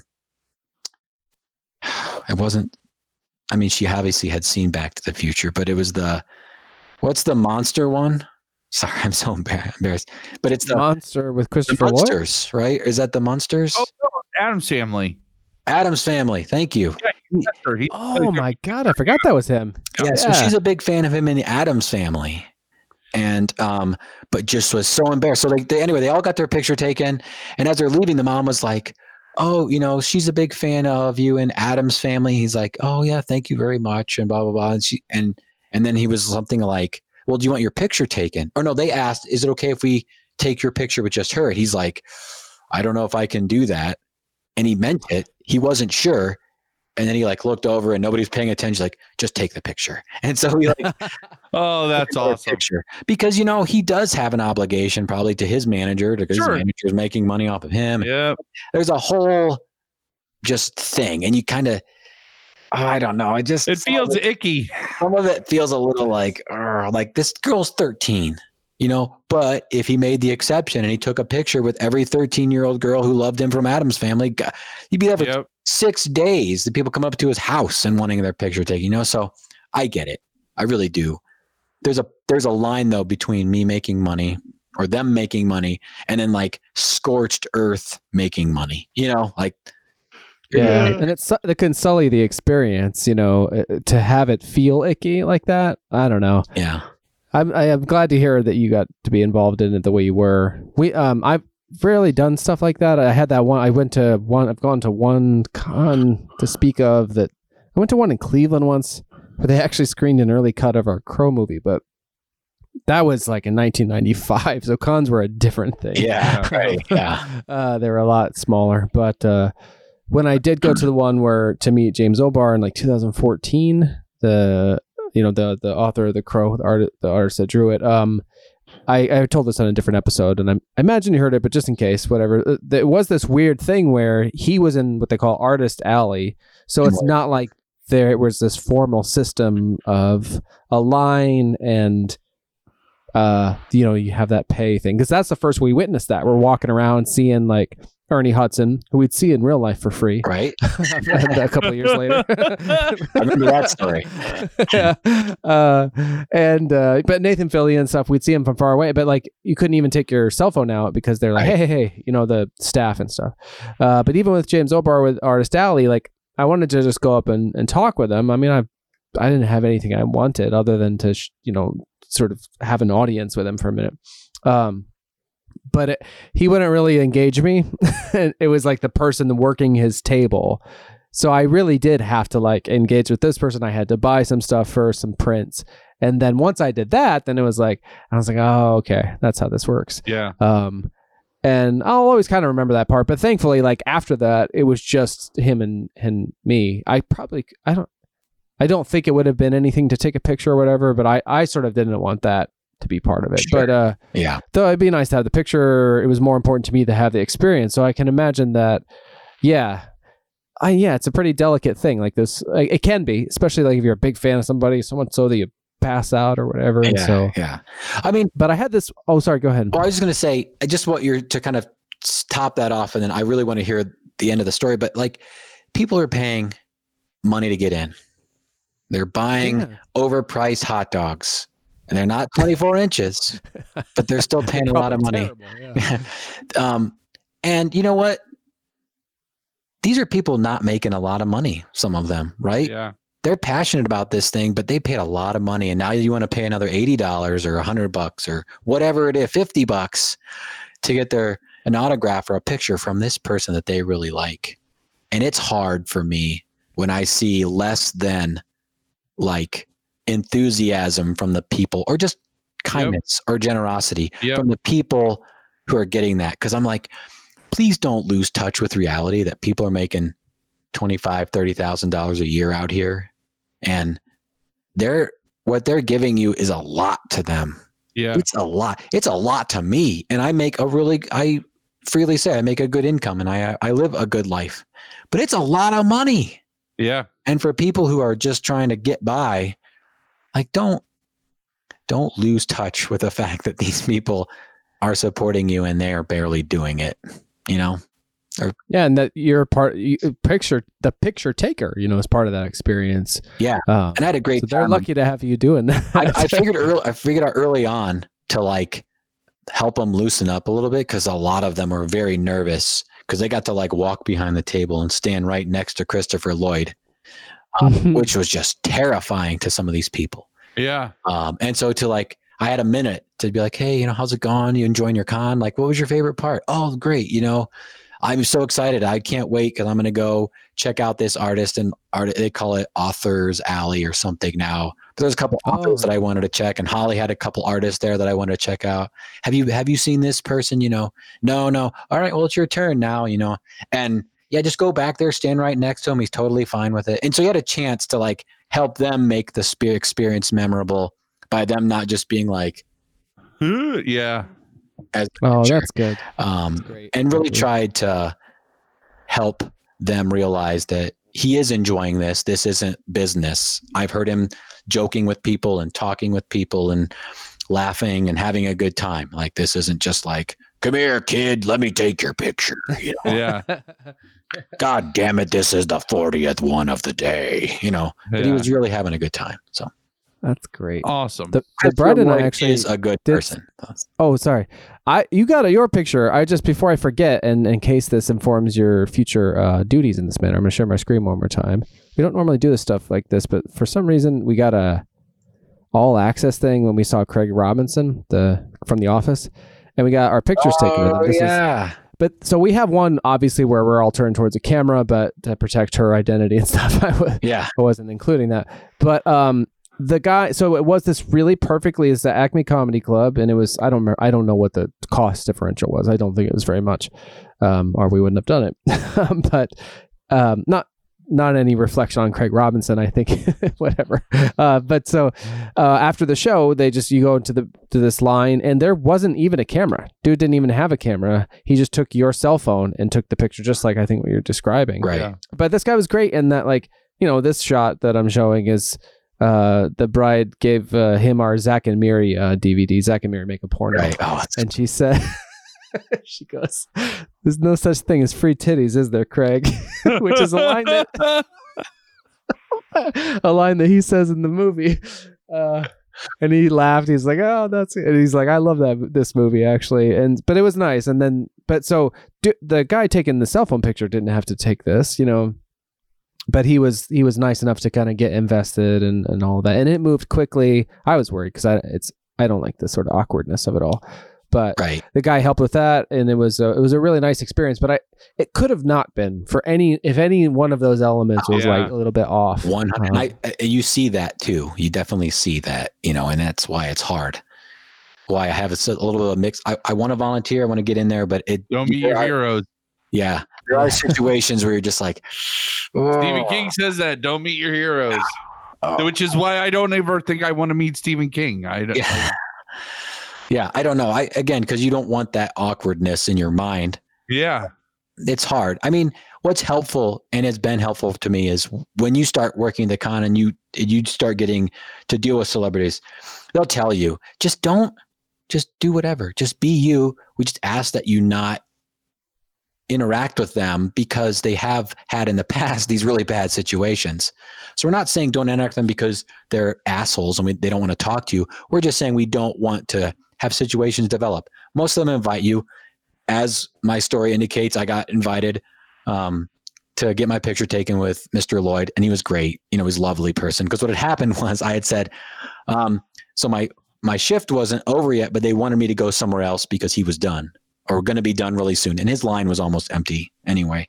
And so I just went to the. I didn't tell him this. I went to the the person assigned to work with him, not his manager from the Comic Con. I just said, um, Joe Blow, whatever, is moving me somewhere else. Is there anything else I can do before I leave? Is there anything you want? And his manager's like, Hey, would you like your picture taken? I would love that. That would be fantastic. Mr. Lloyd's like, you know, come around. So I go around, they take my picture, of which I sent you the one with my eyes closed.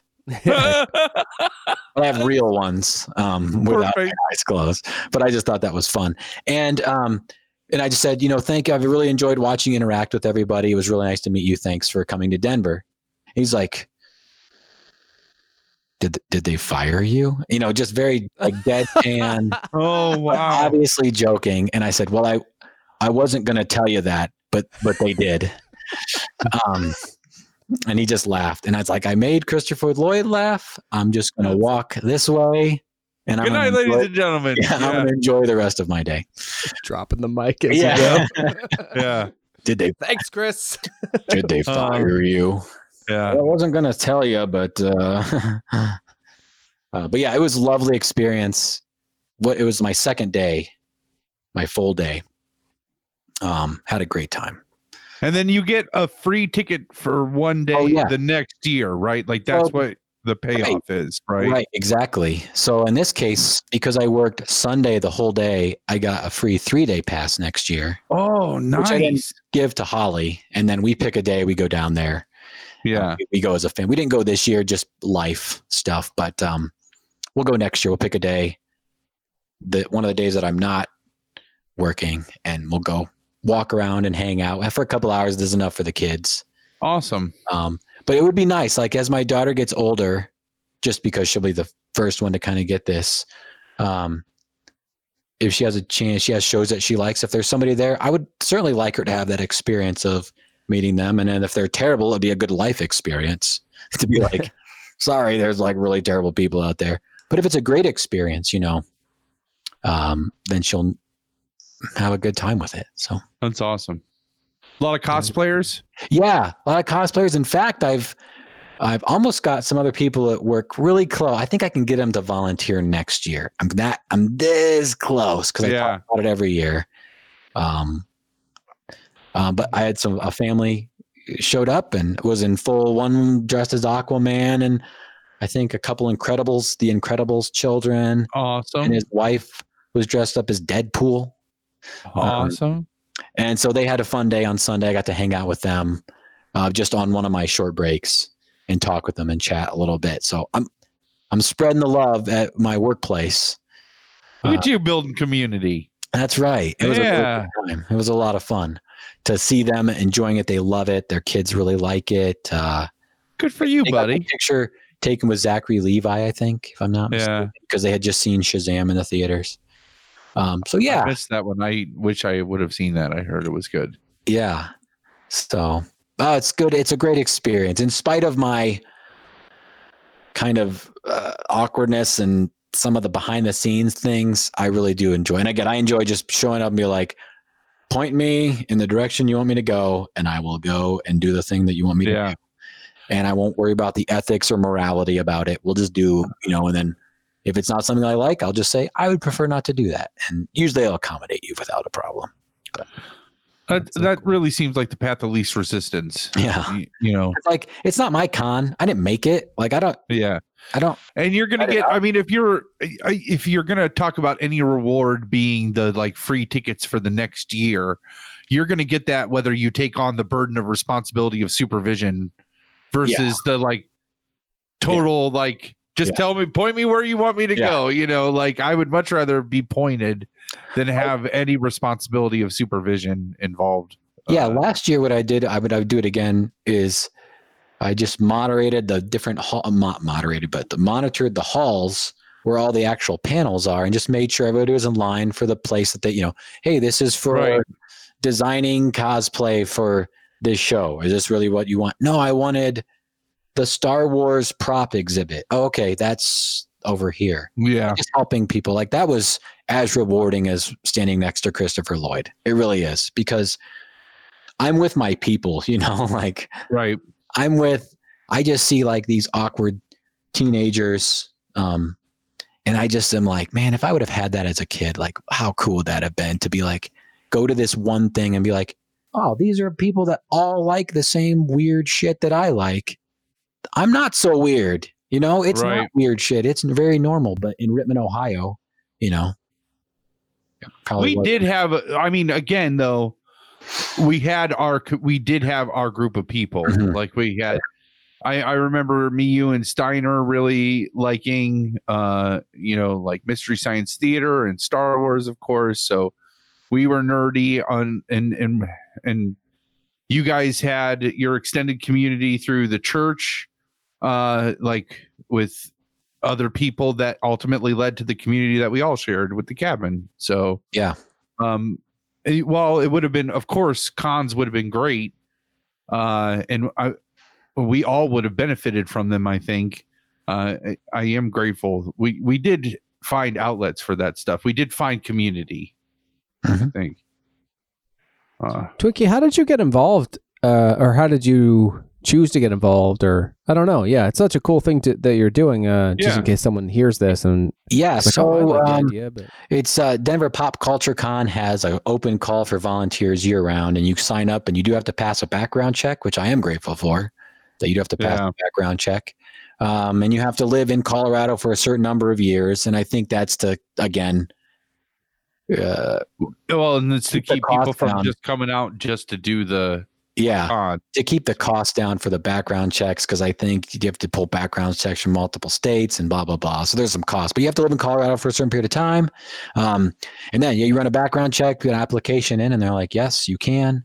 You kind of pick out some very general, overarching categories volunteer services, front office, blah, blah, I don't know, uh, all kinds of things. And then from there, you kind of get dialed in a little better to what you want to do. I mean, there's disability services and uh, merchandise booths, and I mean, it goes on and on and on and on for the the human resources they require to keep a convention center running semi smoothly for three days. Um, and there's all, I mean, they need people from all backgrounds. Um, Adam, did Adam Savage show up to this one? No Adam Savage. No, Adam. Sa- He No. pretty much just does the the big one, like he probably the- does like San Diego, yeah, the San Diego Comic Con. in New York, and some of those larger ones. But this did see, feel a little smaller than past years. I don't know if it was just an off year or if or if maybe there was a peak and now there's so many Comic Cons. Yeah, like- Salt Lake City has one, um, at least for for our area. So no longer are you pulling in people from right. state regions. There's now one in your in your state, you know, that you can go to. So, Hmm. um, but yeah, it was just uh, I think I became aware of it when they first announced it, or when I first heard about it, and it said, you know, I want to go, but I don't know if I I necessarily want to spend, you know, money for all, everybody to go. And my wife, while she's lovely, it isn't necessarily her thing, hundred percent. Although she'll go, and I thought, well, I can volunteer, right? And then I can probably get a cross section and um, enjoy watching the people and helping people, and not necessarily just go be an attendee. Um, so and it's- Awesome. it's, a way to give back a little bit too, you know. Yet again, Twinkie being noble, just so, no, so no. such a fucking awesome human being. it's a way to give back for all the things that I've enjoyed over the years, you know, a way to help people. And I don't know, I try to, you know, I'm not relying on it for some sort of income or anything. So I can maybe be a little more lighthearted and a little less intense as some people can get. Going back to one of my initial points was being a manager. There are some people who take it just a, a little too much. Um, I'm not sure what they do in their day jobs, but they do get some level of satisfaction of ordering people around and whatnot. And so I enjoy being able to kind of diffuse some of that as well and just be like, pump the brakes there. This is like a 15 year old kid volunteering. You don't have to berate them, not berate, but you know, you know, shake the finger and admonish them because they didn't do exactly what you told them to do. Like they're 15 years old. Like just be glad they're here and they're willing to stand there and like talk to people. so um, there is some, you know, some of that going on, but I, it's from a good place. They want they want their con to run well, and they they, they bring this level of intensity because they want to show that they're working hard. But it's all right. Let's let's check ourselves a little bit here about what's really important, what we're trying to accomplish. Right. That's awesome. Well, I'm, I'm reminded too, and I won't enumerate them because they take forever pointlessly. But I'm just remembering back when I was trying to kind of get involved in the music scene, even in Ohio. Um, some of the best experiences I had and some of the best opportunities came from sort of volun. I mean, volunteering is a broad way to put it. Um, I remember we were talking about the Rumba Cafe a little bit, and one of the venue I most wanted to play in Cleveland was the Beachland. Yeah. the Yeah. Beachland Ballroom. great Uh, Actually, isn't that where you saw Mumford and Sons, Palmer? Or am I making that up? That is, yeah. Yeah, and so um, fantastic. I that was like, oh, that would be so cool if I could play there, and I. It must have been in the back of my mind, but I'll, I don't know. So I, I signed up to be a part of their street team, like to hang up posters for them. And my thinking was, yeah, it wasn't in the back of my mind. It was like it was part of the plan, but it was like if I'm on the street team, it, it'll give me motivation to hang up my own sort of cafe posters. Um, but like eventually, if I someday then approach them, like, hey, could I be a part of this bill? They're like, oh yeah, that guy. Like it won't be like just who who who is this? Like they'll have I could I don't know. It would help in some way, but but it was also I don't know. It wasn't purely uh what is it, opportunistic. Like I, I think there, I definitely reached a point, um, especially when I moved out to Minnesota and was doing stuff. I, I realized like I'm just doing this to get there, and I don't want to do it anymore. but at that time, it was really sort of a genuine interest to to help and to be a part of a community more than I was without much of an in. So I think especially if you're an ice, if you're a person that like you don't have like even you know talking about mystery science theater and the three of you, you know, you, Twinkie and Palmer and Steiner, like, um, it's great to have each other. Obviously, you know, invaluable. But the idea then that there's the this larger community, like you can, it can kind of branch out. It's like, oh, we're we're not alone, and it can anyway. But but if you don't even have those other two people. If you're just a Twinkie right. or Palmer and you're, you're, like, oh man, I want to get involved or like, I wish I could be part of that. Volunteering is an easy way. Like you got something to do. Right. And then at, at, worst case scenario, you're like there and people are not looking at you like, what are you doing here? And you're not thinking like, ah, what should I be doing? Where should I go? Or everybody's looking at me like you have a purpose. and so uh, that part's cool. And then for me, I'm just with the beach to finish up the beachland example. My hope was that like someday, like a year from now or whenever, when I asked them to be a part of a bill, it, it, they might consider it. They offered it to me like within the first month, just because yeah. like you're like you know in suddenly in the mix and, right. and you're helping them, and so they're happy to help you, and it's a a nice symbiosis. And uh, anyway, I'm, it's so cool that that you do it, and I'm really glad to finally get to hear a bit more about it because uh, it always seemed like, oh my god, he's out there do, like doing yeah. doing this thing. Well, and, and, and to your point, maybe ten years or five years or whatever, uh, uh, my life looks a little differently. The kids are maybe a little less uh, of, of work, you know, like day to day, just in it work. You know, right now it's just with two young kids, it's a lot. And so, but in five years, if I'm showed that I've consistently volunteered, maybe I do want to take on more and I have more time to volunteer. Be, but, and I've shown the consistency, or maybe I want to, maybe I say, you know what, I'm tired of some of these things. I want to get involved. So maybe I have a chance to offer an opinion and, and get it changed. You know, yeah. who knows? I, you know, and very possibly they may very well recognize in you the qualities that you're bringing to the table. That like they're like, oh, I'd like to have this guy's take. Like he'll help this situation. Yeah. We know what he's like. We know what sure. he's about. He knows personality. And he would be good here. Yeah. Sometimes it's it's hard to even identify those things in yourself. So. Right. I mean, I could see that. I'm sure it's like a committee led thing that helps drive some of these decisions that I could see this very easily trans like down the line leading to that even that type of role uh, with this, which is still a form of volunteering, you know. Um, yeah. Oh yeah, absolutely. There's I don't know what it takes to get a paying position, but I can't imagine it's any it's easy. I mean, it's volunteering yeah. all the way up until yeah the they, highest of ranks. So yep, that's awesome.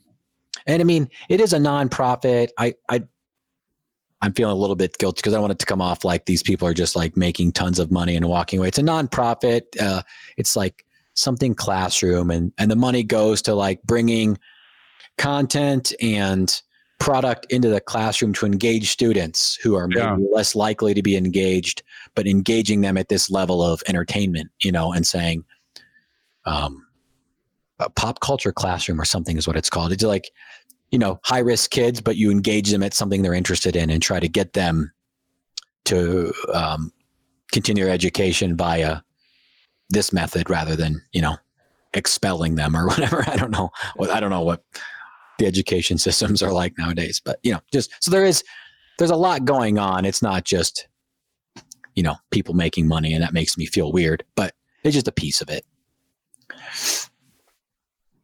Cool. I wouldn't have guessed that. the the that angle. Yeah. I would have guessed it just to be for profit. So that's pretty cool. Yeah. It is nice. It makes me does make me at the end of the day feel better about it. yeah, yeah. So I was noticing before um before you kind of had to t- to take a little bit of a break uh that you were introducing Twinkie's Take as a section of your Twitch yeah, stream. Inspired. Tell us a little more about that. Inspired yeah. by Long Wash for a Drink. Yeah. So when you're trying to create content and you're a person like me who is not necessarily a creative, man, you just beg, borrow, and steal. That's yeah. you just rip off everything you can possibly find to like, how do I present something that I want to talk about and how do I frame it and how do I do this? So, uh, yeah, I definitely just ripped it right off of Dave. And, No, Twinkies take is your thing. thing. uh, I think Dave coined it. I'm not sure. Maybe Palmer coined it. Somebody coined it. I didn't coin it. Matter. it's yours. It's, your, it's your bit. Yeah. Um, yeah. So I mean, I think I had done like a focus on game developers because I'm it's really important to me that we talk about people. Palmer and I had a little bit of a side conversation about one of the games that came out of E3 and how studios are finally being taken to task, if just a little bit, game development studios on just the just shit, shit working conditions they have for the bulk of their workforce. And just the soul crushing hours that they demand of these people. Let me see if I can if I can text Yeah. Dave. And so that was what kind of inspired me to talk about the people who make these games because that's what it's important that's that's what I value. Sure, I want to be entertained, but I don't want people to like miss the life the five five years of life of their child to try to make this piece of entertainment for me. I have no interest in that. Um and so there's more and more pressure on these studios to address that. Um, and so Well, so Twinkies take and rampant like suicide, uh, the oppression of women in the industry, um, just the oppression of the plebs, like the entry level, like it, Yeah. some ar- arguments that it's a form of modern day slavery, the way that they treat some of these workers for such little reward and and and, and impact. yeah, there's, there are journalists out here out here just doing um, amazing work at just shining a light directly on the garbage. Yeah, yeah, and making these some publicly traded you know companies answer to their shareholders and answer to the public about why people are being treated uh, i mean inhumane is a little strong but i'm going to use it but inhumanely frankly just to get a piece of entertainment out to the public you know and of course it gets worse depending on how large the company is uh you know Yeah. ea is one of the larger i mean in from multiple angles but they're notorious to kind of give you dave a little perspective uh, electronic arts this ea company had to lay off hundreds of people but they still found the ability to give their cfo a 16 million dollar bonus. You know stuff yeah, like that that's That'll not do. stuff like that that is just disgust like it makes you it may it just makes you feel awful just Yeah. terrible. And you know that stuff happens all the time in other other places but sooner or later somebody shines a light on it and it and it changes. And that's what we're st- just again in its infancy but just starting to see so that change. that image i sent you dave the the first game in that series was released in 2007 i'm not sure how long their production cycle was prior to that but let's just say i arguably 3 years probably. Um so if we go back to 2004 so let me yeah no so that you figure from 2004 to now is that cyberpunk 2077 that's and that's the ceo of this mid-level company i um i would say. Witcher 3 they really got a lot of notoriety for. Uh, they were a small independent company up to that point but and now they have this really large game that's getting ready. I was hoping it was going to come out this year but it's got pushed to april of next year. Uh but that got that's what so 15 years and the guy looks uh he's aged so much. And that's their ceo the you know so imagine what the grunts on the on the ground what it's doing to them. Yeah So- and, that, and that's if they even la- i mean the burnout rates are extremely high. Um, they you know the life cycle of someone who works who's like like say a computer programmer and decides to go into video game is just short. Yeah. I don't know. I don't have numbers. There are all kinds of research that these journalists are doing. You know and this and this company that that palmer's talking about is in poland and so in the eu they even have stricter regulations about it. Yeah. so it's not even a us company that's paying people you know an army of people 10 bucks an hour Yeah. and 70 hours a week to, you know, get this done. And it's like it's in 2019. Like, what are we? What are we doing?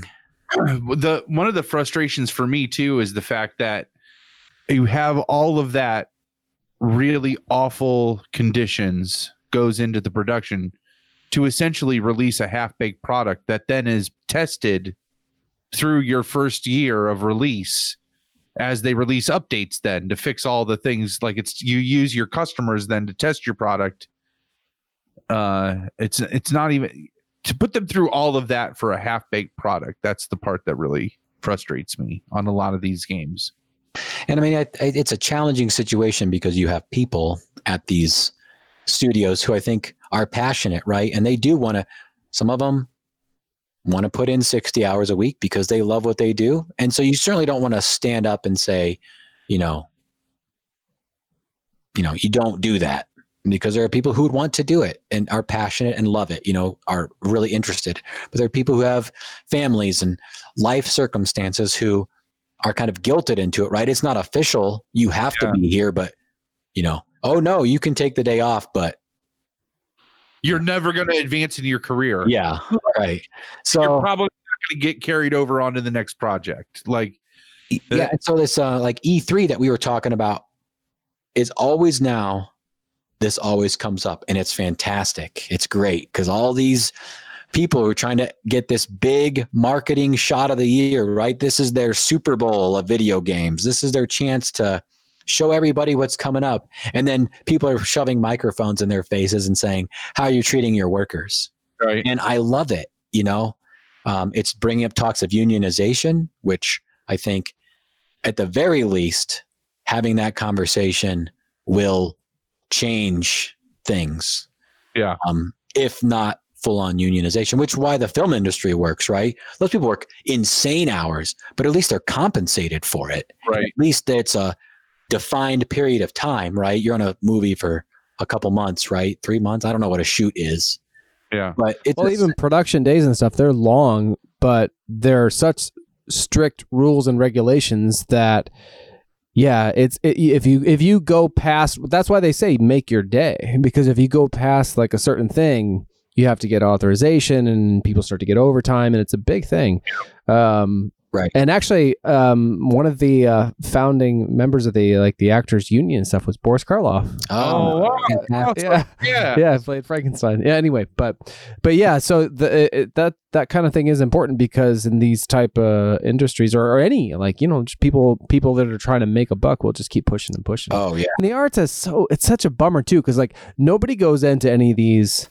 You don't go into like programming video games or movies or music or whatever it is because because you're like I think I'll make a shit ton of money. here. Like right I mean, maybe, but probably not. You probably love it, and if you're getting treated like that, it'll like zap your like. How many people's like love of the of, like the thing that they love is squashed by this bullshit.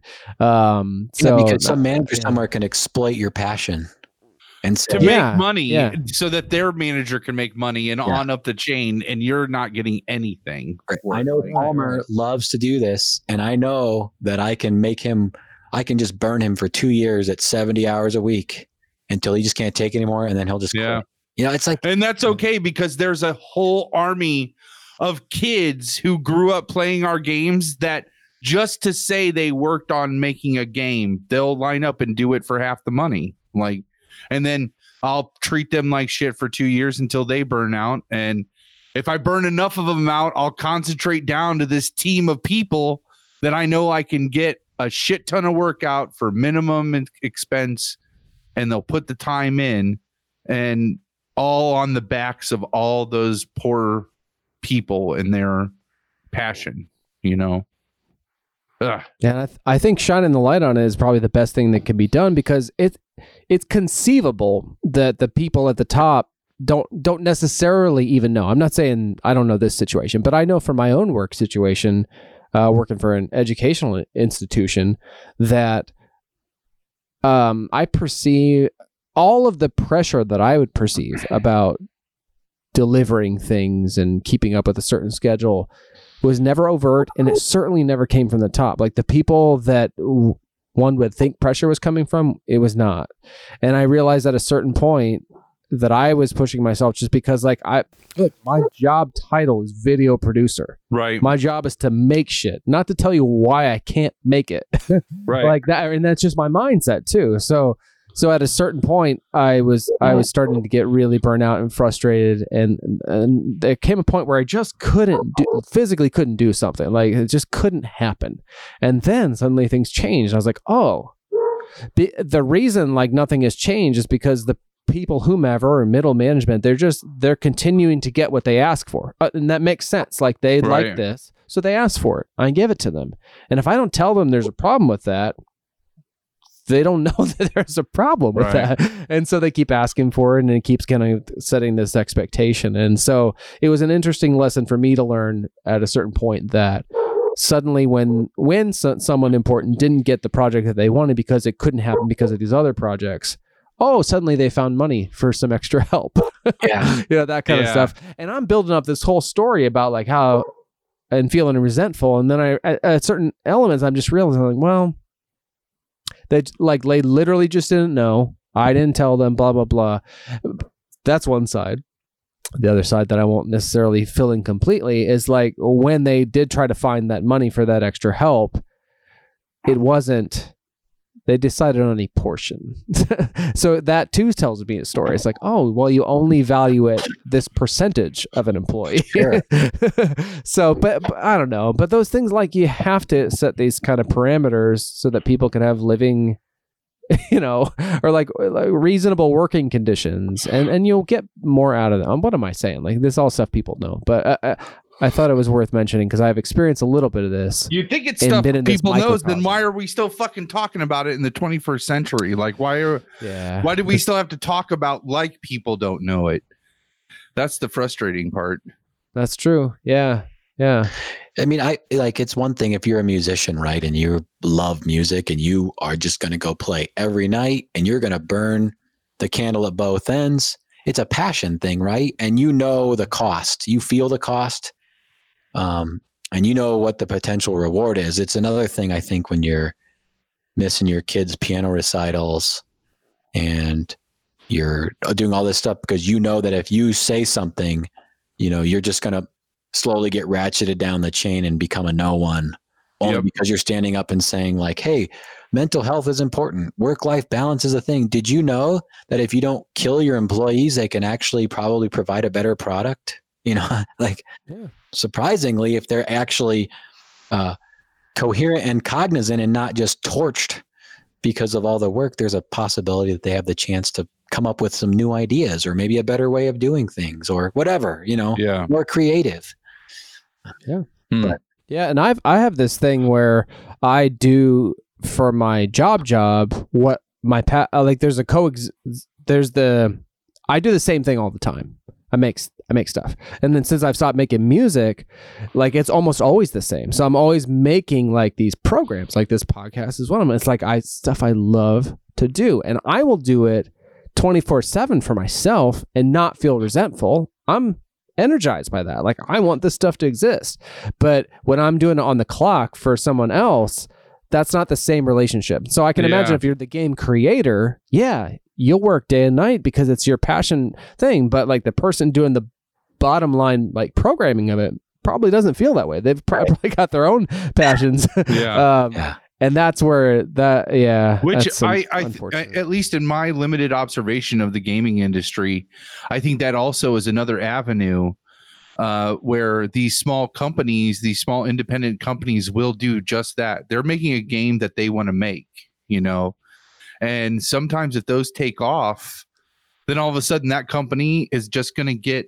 That's the bad part. Is like if you do just that, you put your passion into making a project that you want you just get swallowed up then by one of these larger companies you'll get bought out and they'll they want to buy your ips and maybe keep your staff maybe not keep your staff and uh eh, i don't know there's a lot in the gaming industry that the more i hear about it and the more i know the like worse it makes me feel about things that are supposed to bring joy and happiness and an escape and release just like a movie to my life, you know.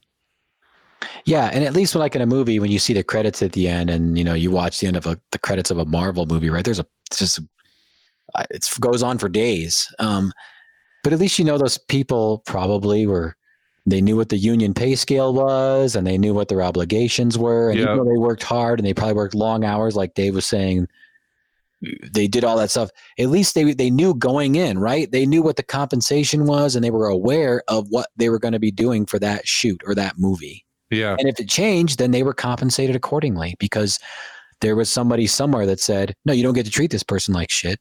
You will treat them like this because this is what the rules are.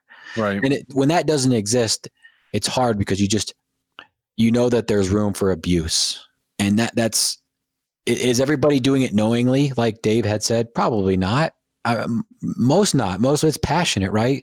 They had this thing they want to develop and they think everybody's on board just as much as they are and they're going to be in the office from 5 a.m to 7 p.m and um, and now larry wants to leave at 4 but he doesn't want to leave because the boss is still in his office. What will the response be when he leaves three hours before his boss leaves? You know so stuff like yeah. that that is hard to really make qualitative or you know like uh, what's the office culture like? Is it sure as long as the work's getting done we want you to spend time with your family and we're going to make you take your vacations or is it if i catch you leaving early i'm not going to say it but you know hey, you're kind of done so Yeah.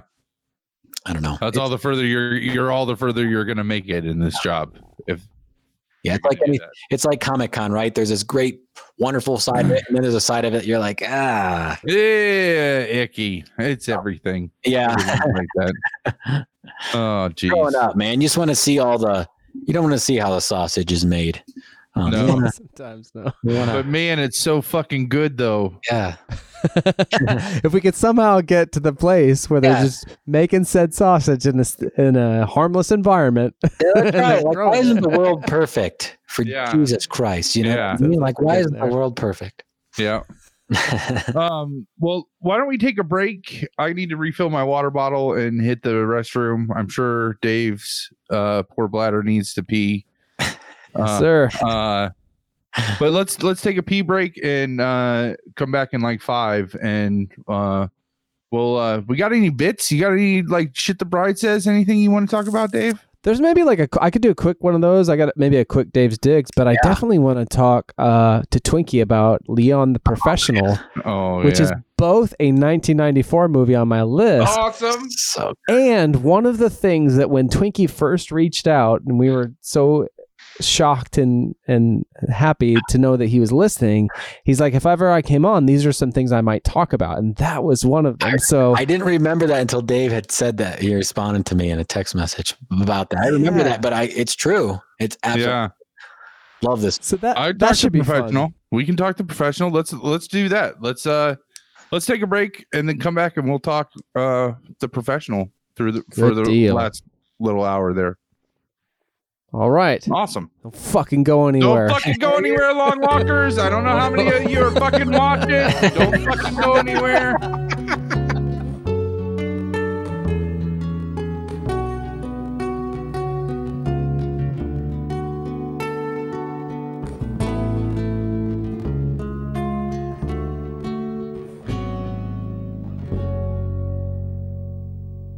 I know that the spades are the swords of a soldier.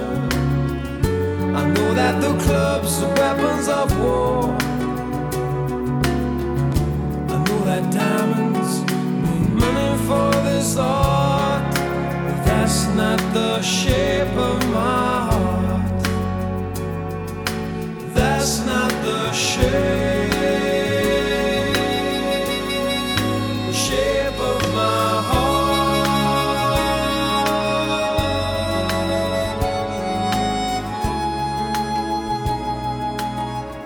Back in 2000, I think 16, when you reached out, uh, Twinkie, about being, in, you know, that you were a listener of the podcast, and I think we probably invited you on, uh, and you were like, "Oh, these are some things I could talk about." One of the things, I think I was desperately hoping you would invite me on, but yeah. well, we I could not have been more excited. um, Truth. and uh, yeah, so one of these things is Leon the Professional, the movie uh, starring uh, Jean Reno, directed by Luc Besson, also incl- uh, you know starring Gary Oldman and Natalie Portman as well. Um, so that happened to be a nice coincidence with this thing we were doing this year uh, in observance of the 25th anniversary of the year 90, Yeah. 1994. Man, what a yes, year. 25 years since Yeah. which was for uh, listeners that are, might be new, um, Palmer's favorite year in film. Oh, double the house. Oh, Palmer has such good tastes, man. You can just rely on it. a hundred percent. uh, And- 99 is my year. Yeah. 99 is my year Yeah. uh, in film. Like that's oh, what I- 99 is your year. Okay. yeah, yeah. 94 is Dave's. That's- Dave. All right. Yeah, we're, No, yeah, 99 is still amazing as well. Yeah, 90, yeah, and that's like a 20 year anniversary. But um, we we actually on our very first show we we talked down we talked through the year 1999 on uh, IMDb just very quickly. even the shit was Uh, good that year. Yeah. yeah. Uh, there was something for me about 1994 that I think uh, a- just a lot of things changed for me in terms of I was prior to that largely interested in just like I was following Jean Claude Van Damme's career. I liked the, you know the movies that he was in. Um, I think by about like 92 I was watching through video stores and stuff uh, going back through the what was available of like Mel Gibson's career and Michelle Pfeiffer and stuff like that. Like I, I love to even then like delve into what was available with people's histories. Um, but in 1994, I started. There was a handful of like movies that really broadened the scope of of what I was exposed to, and and and um, and yeah, just broadened my horizons. And so uh, I've always thought about it very romantically uh, as a year, and then so um, Palmer had this idea earlier in this year to just like do little short takes on on certain movies that from that career and uh, from that year rather. Um, where I pulled them from was this uh, binder, not binder, but rather uh, a little folder, but like way too many pages of a uh, document here you can see on the YouTube that I sent to the bride when she and I were first uh, kind of starting our relationship. Um, this was February 7th, 2006. And uh, again, here the note no attempt at rank is made. Genres are alphabetized on the cover page. Because this cover page.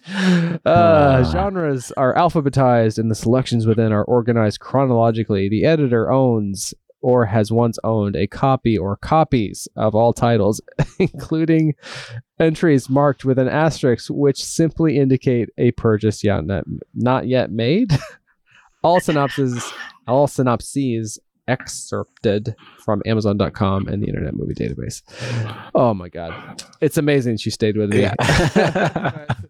Uh, yeah, so this, so that's where I went when we were talking about doing this. Uh, just to, I was like, well, well, I wonder what movies from then, like from 2006, I pulled to be as part of these like favorites of lists because it was divided by genres. One genre was literally Jean Claude Van Damme movies, but As it should be. Yeah. which actually, even though he released two films, he was starred in two films that were released in 1994. Neither of them are part of my 1994 uh, observance on Long Walk, Short Drink. In any event, uh, this movie, Leon the Professional, is one of those movies. So we we might have talked about it otherwise, but we were saving it for you so that we could talk about it together. Um, what are what what made you put it on your list in 2016? Yeah. So I want to, I'll start. So how I feel about it now is differently than I feel about it then. Um, just in the angle that I look at it, I still love it, both now and then. But like if I I- if I try to set it up somewhat quickly here, so in 1990, 1994, I'm 14. podcast you're on. Yeah, I'm, I'll let you guys try to do all the long walking, but no, I I do my fair share, of course. 1994, I'd have been 14 years old, and um, was raised very sheltered, and so what I was exposed to was very minimal. Like we joked about on the podcast in the past about watching Pulp Fiction in Palmer's basement and just being Also like, 94. oh, Yeah. you know what in the fuck am I even watching? This is you know, I mean, yeah. mind blowing to someone who isn't experienced Yeah. like PG movies, let alone Quentin Tarantino. everything was okay up until the like Yeah. the the uh the pawn shop scene. Yes. Yeah, like that. that well, there was, was definitely some was like hard to swallow. So sketch stuff, but yeah, like the the the rape scene and stuff. You're just like, I don't know what's happening right now, but I feel really terrible inside, and I kind of want to die. Yeah. Um. So, but you know, I, I, I have somewhat of a sheltered life. I'm just not really aware of this. Um. And then I'm not even sure where I watched the movie. Um. I don't remember the location. I just remember, and I share um, this sentiment with one Natalie Portman, who um, I, I picked up this copy just recently to watch. It has some special like um, reunion interviews, and Natalie Portman's one of them. And she talks about just being in awe of Gary Oldman as a kid, watching him work. And I just remember being in awe of him and t- terrified, like actually scared of him as a human, because he's unhinged, right? Like his character is uh, a wreck, a complete and total wreck. he likes but- milk. He likes Yeah. milk though. Yeah. So yeah, Gary Oldman's character is the the corrupt Oh yeah. uh, police officer, the tech detective. But anyway, so as a as a as a a person, I didn't know who Luc Besson was as a 14 year old you know kid, and uh, you know he's extremely well known in France up to that point. I think he had one international hit before this, right? Was that La Yeah. Femme Nikita? Yeah, which I'd always heard of, and and to this day I've still not seen. Right. Yeah. Same. oh, me either. Same oh, here. Wow. but that's that was kind of his first international hit. He had a bunch of hits in France, um, and then of course releases this thing, and it's just mind blowing, and it's kind of infamous, I think, for being edited for U.S. audiences, um, because we would watch people get their insides blown apart, heads being severed uh, limbs being removed. But if you hint at sexuality at all, my God, like you've just got to be insane. You know, you can't talk about that stuff. and, and he like it's that is one thing that is if there's anything that's a little icky about the movie it is the implied sexuality right yeah. Like well, that. I think, yeah, it's certainly cultural. He, he's never Yeah. talking about Leon ever having a relationship with this young girl. correct He's wrestling with this young girl coming of age with this very awkward man. right um, and it does lead to scenes that, if interpreted culturally, and I, as a 14 year old kid, you I don't know if I necessarily saw that, but you just kind of saw this right this uh, outgoing girl, and she's trying to be an adult, you know, and this guy trying to take care of her. But certainly, Gary Oldman was the thing that captured me, and I was a Gary Oldman fan after. I mean, I certainly haven't watched everything Gary Oldman's been in, but I've tried.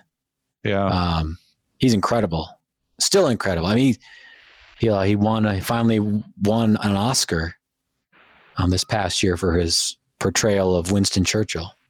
Oh, Um, jeez, I forgot about that. I yeah. saw that. It's I- incredible, That I was just- oh shit. Yeah, just you're right. amazing. So, uh, I mean, I he's great, just such a great actor. So anyway, that's kind of my setup for how I first ran into it. Again, I don't remember where I saw it, but I just remember being in awe of it, uh, Did you- did tonally, you it on- structurally. Totally. Start. Did you put it on the list because you thought we also were fans of it, or or did you know that? I didn't. I don't know if I necessarily knew that. Um, I'm just now. I put on the list in 2016 because now I'm a Luc Besson fan because I know more about him. Obviously, Fifth Element is one of my favorite movies. right Um, and and interesting enough, on this on the Blu-ray for this, when they talk about he was in production of the Fifth Element, but it was taking so long with some of the I don't know if it was the technology or just getting the money or whatever it was. This was made while he was still putting together stuff for Fifth Element. This was like, I'll just do a quick movie. I don't know. Yeah, I saw that too. He was like four years into pre-production and just get antsy. He's like, I need to And do so- something. Yeah, so I get what I didn't realize till well, I probably saw the same special features in 2004 when this like Right. stuff was created. I think the even the 4K that you have sounds like it's the same It- material. yeah. He um the character of Leon the the professional assassin assassin was a kind of a take uh, or like an expanded uh role that Jean Reno the same actor played Victor the cleaner in La Femme Nikita which again I haven't seen Right. but I guess they were thinking of it just be like this quick thing that he could do. But I was seeing in certain online, you know, uh, write ups and stuff that this is more well regarded. Even this kind of quick one off for him is more well Yeah. regarded than even in the Fifth Element. Yeah. it- I don't know. it- I mean, it is for me, but I I, I don't like sci fi, so there's a right. hindrance there. But I don't know that like.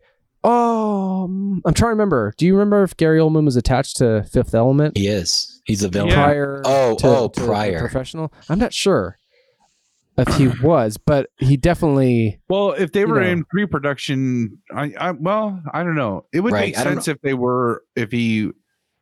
It would make sense either way. I think I would think, right? That's an interesting dig. I would be curious to know if he worked with Luc afterwards because Luc certainly appears to give his actors range to Yeah. do whatever they want because Gary Oldman, uh, I mean, In both took roles, some is- risks. yeah. It took some risks. roles. Shall we say that? As he is wont to do. Yeah. Yeah. Um, Uh, And so maybe they Is, just really uh, enjoyed each other. But I would be, that's a good question if he was attached prior to, yeah. is Jean Reno in in Fifth Element? no. I don't think so. I'm surprised too that Natalie Portman isn't because in some ways Mia Jovovich is a kind of a, like she's got the same haircut except for it's orange, um, That's true. and a kind of a similar vibe. I'm just looking at the still of the trailer and you can definitely see a resemblance. Yeah, so like I think you if you don't remember this, Dave or Palmer, I guess you maybe haven't seen the the special stuff stuff of it. He talks about the casting director says we knew the most challenging part of the film was getting the girl because the role is intense, and in fact, they cut down some of the more intense Yeah, scenes because they didn't even film them he because wanted Natalie it to be like less gray, like the sexual. He wanted the le- the sexuality portion to be a little less gray. Yeah, I think Natalie Portman says there was like a scene where he like comes in and hands her a towel in the bathroom, and her parents said, "We will not let you know that's not a scene we're going to film." So there was negotiations after Natalie came on board, and rightfully so. I mean, it's a different, you know, you're Right. releasing this in the U.S. They just view these things differently. Um, and I'm not talking like child porn stuff. I'm just talking about like I, that's wrong everywhere. But she and it is should 12. Be, but I don't know. I'm conflicted about it still. I I did rewatch it. The bride and I rewatched it last weekend, and I just couldn't. It does feel weird, you know. Yeah. Like, and, the, and the people in the behind the scenes stuff, like they would talk about it. The French people would say, like, ah, you know, culturally, it's not a problem for us. But I'm like, oh, I don't know, bro. Twelve is twelve. yeah, Yeah. So okay, this is I, you may have come across this, and I think Twinkie, you probably saw it in some of the uh, extras. Oh, let me just quick read the IMDb thing in case no one has ever heard of Leon. They're somehow this far in. Right. Ma- this is the quick, super quick synopsis. Matilda, a 12 year old girl, is reluctantly taken by Leon, a professional assassin, after her family is murdered. Leon and Matilda form an unusual relationship as she becomes his protege and learns the assassin trade. Um, so the thing in the behind the scenes that caught my attention that I had kind of forgotten uh, was this person. Um, I don't know that I can s- pronounce her name. Oh, I can't. I'll spell it M A I W E N N L E B E S C O. Mawen Lebesco? I don't know. Right. She's French. Uh, the, she so she talks in the behind the scenes. She's actually in the movie. I think she's credited as like hot girl or something. She's uh, she's the the wife of the well, I think she's the the other professional that is uh, that sees Oh. the guy the first almost victim of Leon I in the see. movie. right. Um, and uh, so they were a couple, and uh, Luc she she talks about like how Luc Besson started dating her when she was 15. They were later married in 1992 when she was 16 and pregnant with their daughter.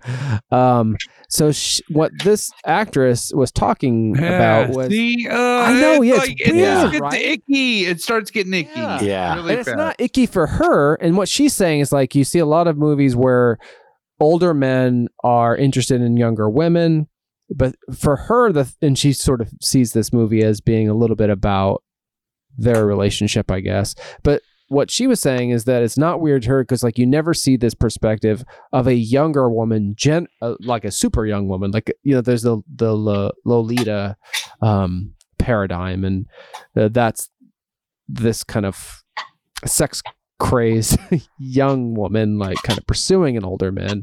That's maybe the only other example i can think of. But anyway she's saying it's like this kind of oh, she doesn't use the word normal. Anyway but she's sort of putting it out there as like this isn't a bad thing in her perspective. I was young when he and i got together. She sees this as this kind of love letter to her in this regard. But i struggle with it. I, i it's certainly it it's a love letter to her 15 year old self.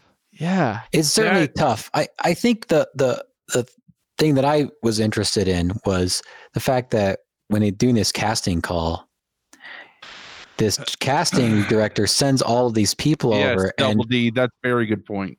Luc Besson. Oh yeah, Dub- Double D says I'm just so glad it only seemed to be from Natalie to Leon and was only reciprocate reciprocated as a fatherly figure. yeah, Which just uh, before you continue, Twinkie, I'll, you probably saw this in the behind the scenes, but Jean Reno, who plays Leon, said that he has said since I think that he purposely played Leon as a bit slow, um, in part to help dissuade any idea that Leon would even be catching on to Yeah. her advances. Though, so the th- the main difference between what we what I would have seen in 1994 or probably 1995 technically on video Yeah.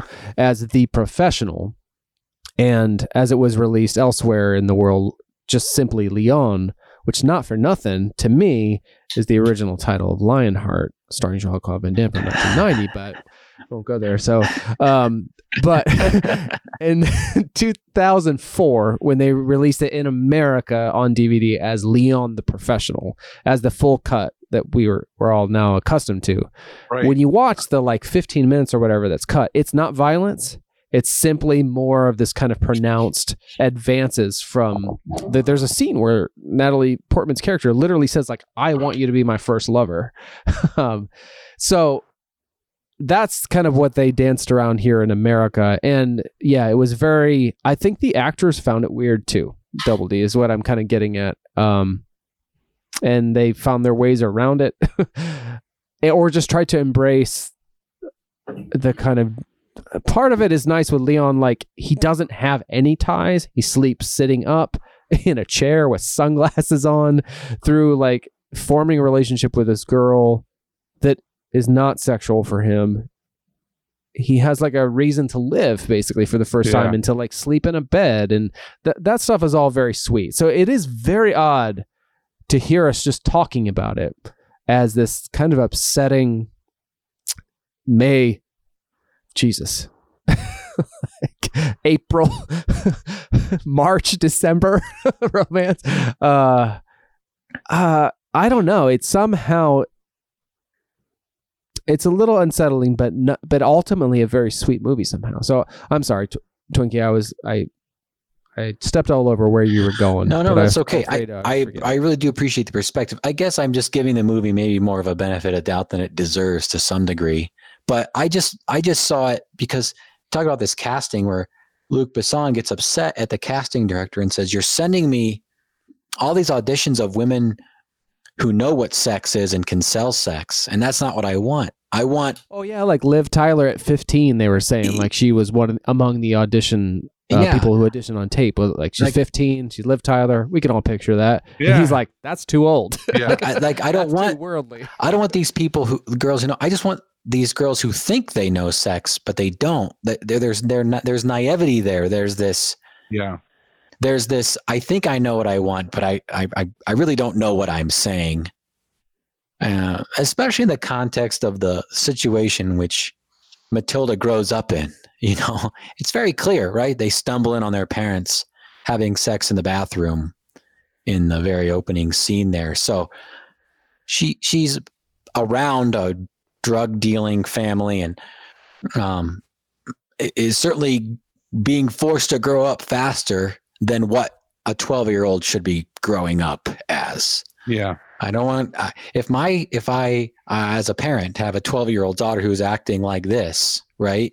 And that's not to blame Matilda, but if she's acting like this, there have been external forces that have pushed these things on her to think this is how you act, right? Just like the lines they give Natalie's character, they give Matilda when they first meet.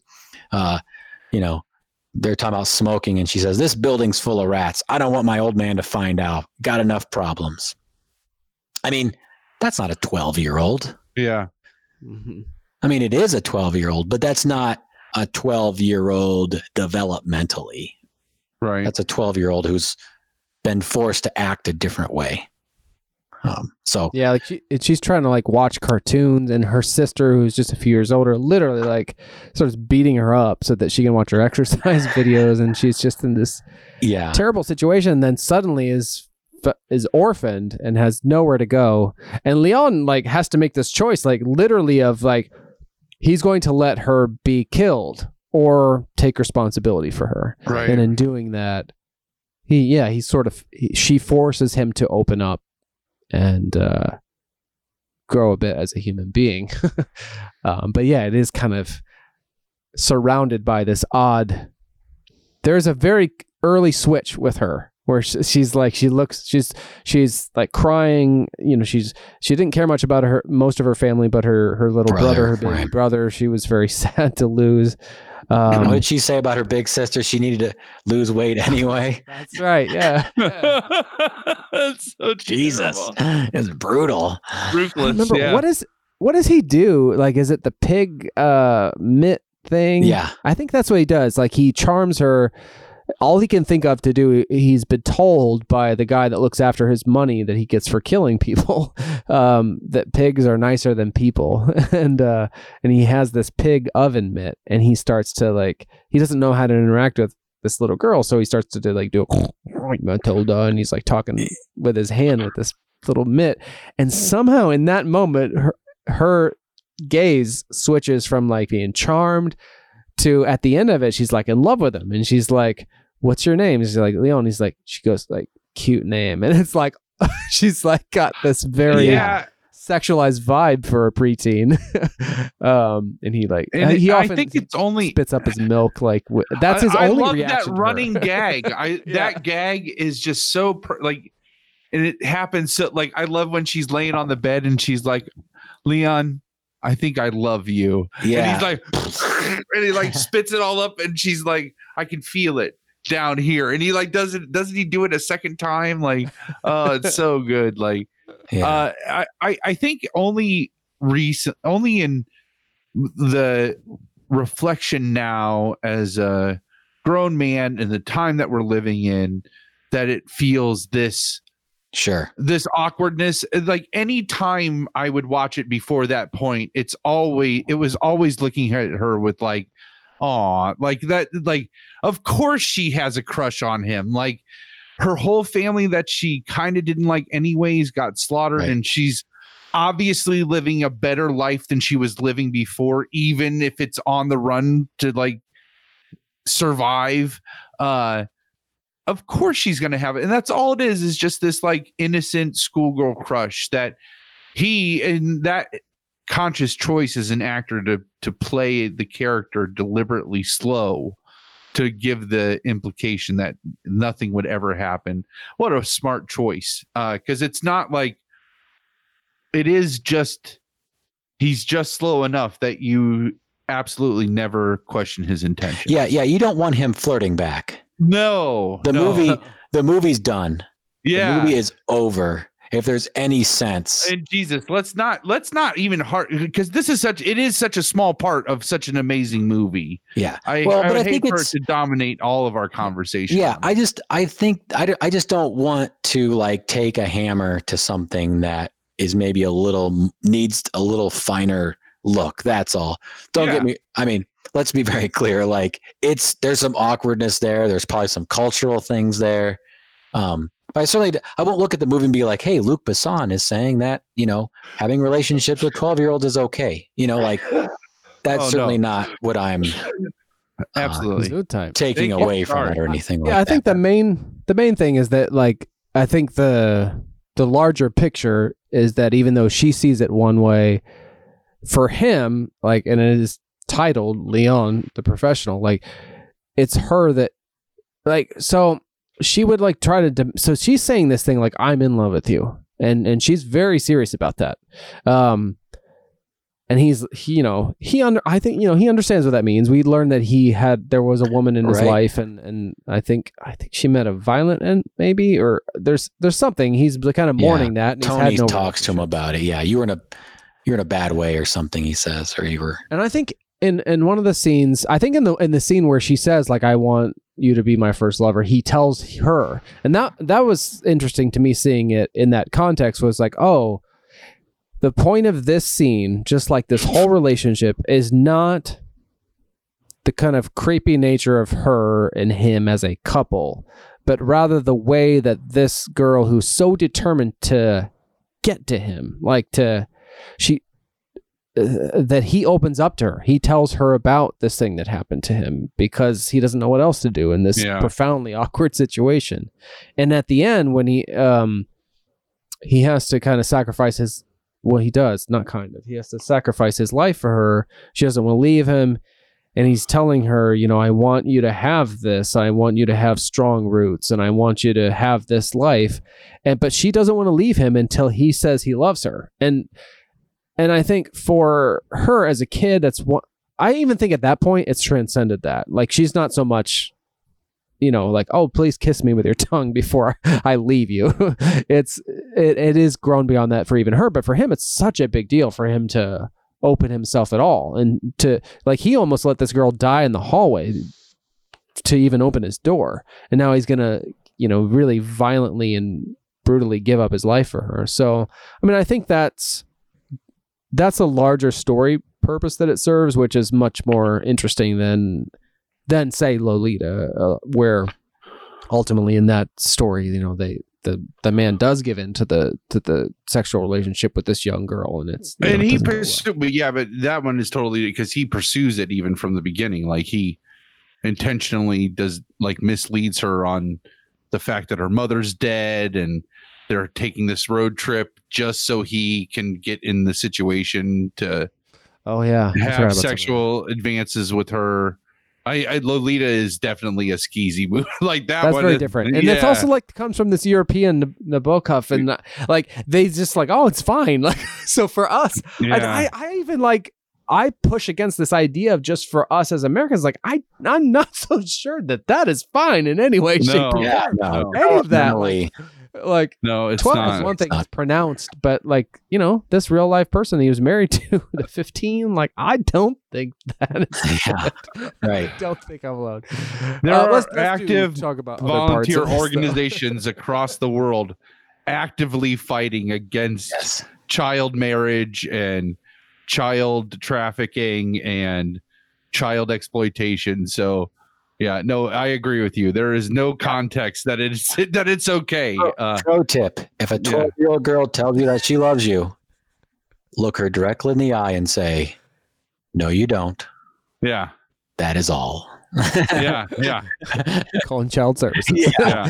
well, that's the thing about this movie, though, too, and, and about a lot of great movies. Like they put you in this place where you can't do that. Not that Leon would know to call child services, but that's definitely not a good thing Sure, for Matilda if he had Right. called them. Right. Um, but you're right. let's talk about Gary Oldman. Okay. Unless unless you were headed somewhere I else. just had, I, the- before we get to old, before we get introduced to Gary Oldman, or at least introduced to like crazy ass Gary Oldman, there's a scene that I really liked, and it's such a really small scene. It's just um, Leon in the in the theater watching a musical, oh um, yeah. and and it's just a it's a throwaway shot, right? It's like a we just want to show the character of Leon, and he's finding such joy.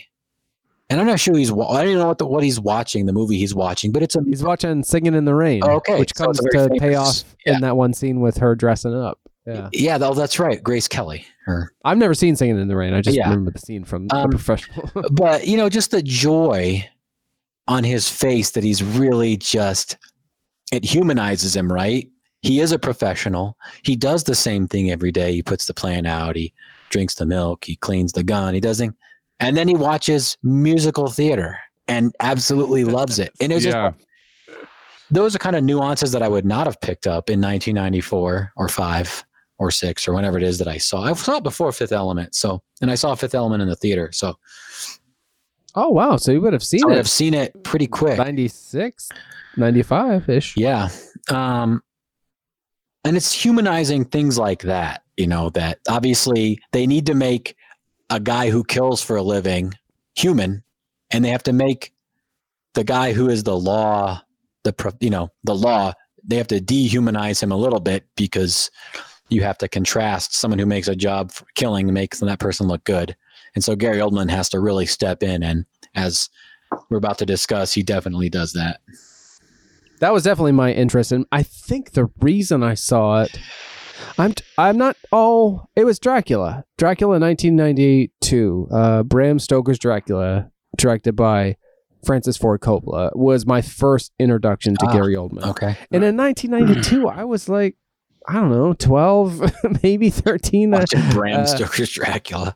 but that set me off. I'm like, I want to see everything this guy did. And Gary Oldman was such a serious dude for, f at that time, and and and really was for a long. time. I mean, he's a much more kind of subdued, humbler, older man, Right. but he was a nut job, and like just he took on the most extreme roles and he played them as kind of cra- crazily like as you would could imagine and it was i think one of his first um really standout roles was as sid vicious and sid and nancy and it just kind of kept going Right. and Kind of uh, got typecast. yeah as but as like like you wouldn't necessarily recognize him like from role to role I just And, mean it's uh, that like intense oh yeah energy level, the the I don't know. Then yeah. And- yeah, it's this kind of manic, unpredictable madman, and uh, Yeah. um, and he's on, he's firing in all cylinders in this, and it's just glorious. I mean, yeah, I would- I, I mean, I'm thinking of the trifecta of roles that were just that we're centering on on this in this discussion, which is his role in Leon the Professional, his role in The Fifth Element, and then his role in in Bram Stoker's Dracula two years prior to Leon the Professional. Like they're all drastically different and all batshit crazy. I Yeah, mean, they're they're That's right. you know like uh oh man and for like Dracula, he he shaved his actual hair to like the middle of his head, um, for like all the hair pieces and stuff.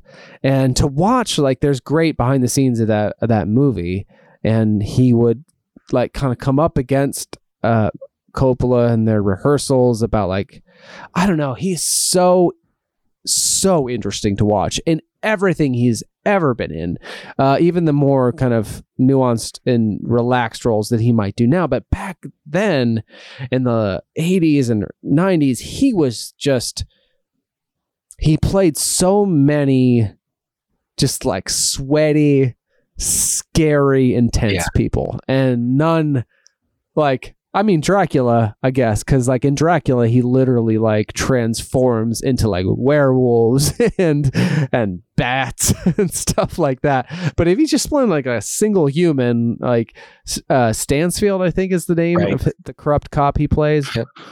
Oh, is one of the very best. I know, like for people who who just heard us talk about the weird sexual stuff, if if, if there was a cut available, and I would never advocate cutting another per, a movie, but if there's a cut available where you could just watch, and if, that made you uncomfortable or you're really upset, you could just watch the context, and you got all of the best of Gary Oldman.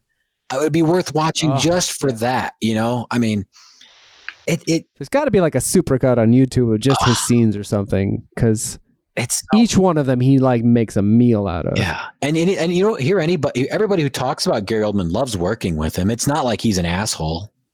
Yeah. He's a don't terrible think person. so, right? Or I don't know. I, I think he's probably better, like a lot of people as they get older. Yeah, I mean, maybe he Not a was people, but initially, but, you, you know, Yeah. you, Gary Oldman doesn't come up in the "I never want to work with that guy again" conversations that you hear. yeah, Um, and yeah, I mean, people loved watching him work. I, I think I mentioned it briefly. Like Natalie Portman said, I didn't even have to act in the scene, the scene in the bathroom later in the movie. Oh yeah, where she like she She- she knows he's the guy who killed my I just my sat family there. and I want to kill him. I just Yeah. sat there and watched him, and I didn't have to act. I was just in awe and slightly terrified. Yeah. and Yeah. you just watch him do his thing. What what are each of your favorite Gary Oldman moments in this movie? Just if you had to pick one. Um, I think the I, I, I'm biased just because it's the first time you see him just flip his shit is when he gets shot and it and he's pissed off about ruin his, suit being ruined. And he just fucking fires his gun until it empties into the dead guy. And like he's dead, he's dead. He's like points, you know, look what he did to my suit. Yeah. You know, it just you just then you're like the guy's unhinged. Yeah. Um, and I think that's part of it because you're just like, what is happening right now? I don't understand because that's before you even know he's a cop. That's right. Yeah, you don't find out till the very end of that long scene. Yeah.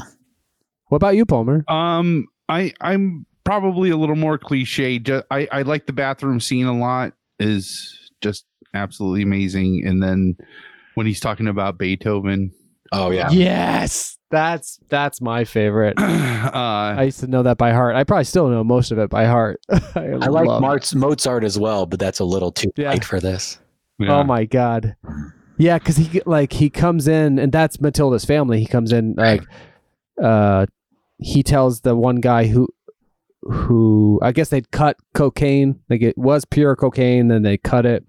And he's like the one guy's like pressing him in a previous scene. He he's like, you know, he's like, I don't know, I don't know what you know, I don't know how that happened. And he's like, You don't want me to to approach my friend Stan here because he's when he's in his music, he's got his earphones in. Like, you don't want me to disturb him. Do you really want me? You're not going to tell me? And the guy's like, I don't know, like how this happened. So he he does approach Stan, who's Gary Oldman, and Gary Oldman comes up on this guy, uh, who's Matilda's father, and uh, tries to. The idea is that he's going to sniff out if he's telling the truth, but he literally does so. Like he just kind of gets up in the guy's face, and he's like like sniffing around him.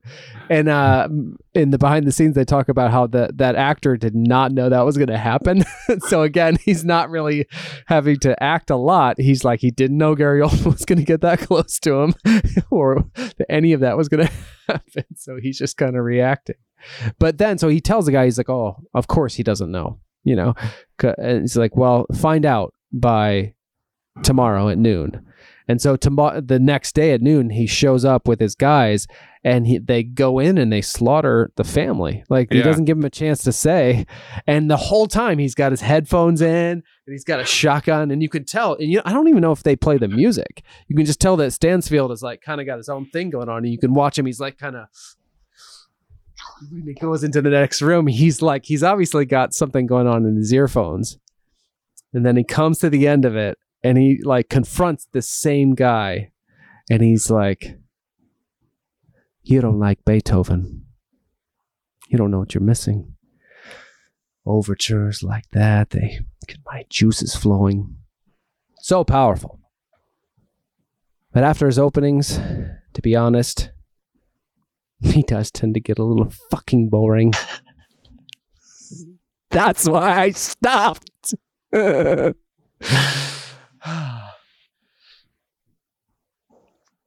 Try, oh, oh, oh that because he stops like shooting the, the family, but he, I don't know. I think they cut away or something, and he's talking about like, you know, he was Austrian, you know. Yeah. so was Mozart. He's like, I love Mozart, and then he's like, but for this kind of work, it tends to be a little bit light. I tend to go for the heavier guys. and he's like, try Brahms too. He's good. And he walks away. They're just like, what the fuck? And I will admit, like, not only did I recite that like over and over again to no one, probably I'm definitely on video, um, to to myself. Uh, but uh Jacko and I used to say that to each other all the time. And um I did seek out Brahms because I was like, well, Beethoven rocks. Like maybe Brahms is cool too. It isn't. It's not as identifiable, but and it's just like every time you see him, it's some kind of like protracted. Uh, I mean, yeah, it's over the top, but you can I mean, I could I could not get enough of it. Um, I'm sorry, Palmer's like, this is my favorite scene, and I just like took it over. No, no. Well, you said. I mean, you. Uh, you said it's your favorite scene too, so it's totally fine. It is also my favorite scene. Yeah. Uh, so, um, I I also dropped in. I dropped some stuff in the chat, like the like a link to that, the theater scene. Um, oh, oh, awesome. there's also uh, because we're talking about Gary Oldman trailers and like cringy stuff. Uh, there's a movie that came out in 2003. Um, I know where this is going. This is on my the podcast I love. How did this get made? They Yeah. talked about this movie. uh, and it's a movie called Tiptoes, where Yeah. Gary Oldman plays a little person, um, yeah. like Dorf, like Dorf. I, I there's no other way to describe it. Uh, Opposite Matthew McConaughey. Yeah, you said It was a Matthew McConaughey. yeah, This is made up. No, They're no, it's real. It's a real. movie. When you watch it, it looks like a Funny or Die fake trailer, but this is a real movie Oh no. that all of them wish did not exist. and it does. Uh, oh no. I love you, Gary. You must have been Yeah. hurting for money that year. So, um, I, I mean, um, maybe I'll just twi- I'll text it out later. We don't have to. Oh, I want to watch it. Uh, I've never seen this movie. I've only heard it talked about. all I gotta see Uh, this. s- Um, should I, I? wouldn't mind. I, I, I'm, I'm full of liquids though. So if I could just take a super quick. pee yeah, let's take a quick pee break, and then uh, we'll watch the Tiptoes trailer, and then we'll wrap on Leon and call it a night because I do have an early morning. Yep. Yes, sounds good. Yes. All Okay. right. Okay. I'll be back super fast. Okay. I'm not even going anywhere. We'll just hang out and talk Yeah. about.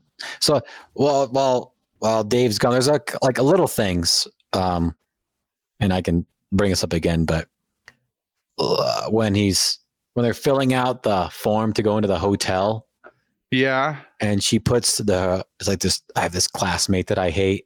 When when things go wrong, she'll take the heat. um, when things get hot, when things Yeah. get hot, she'll take the heat.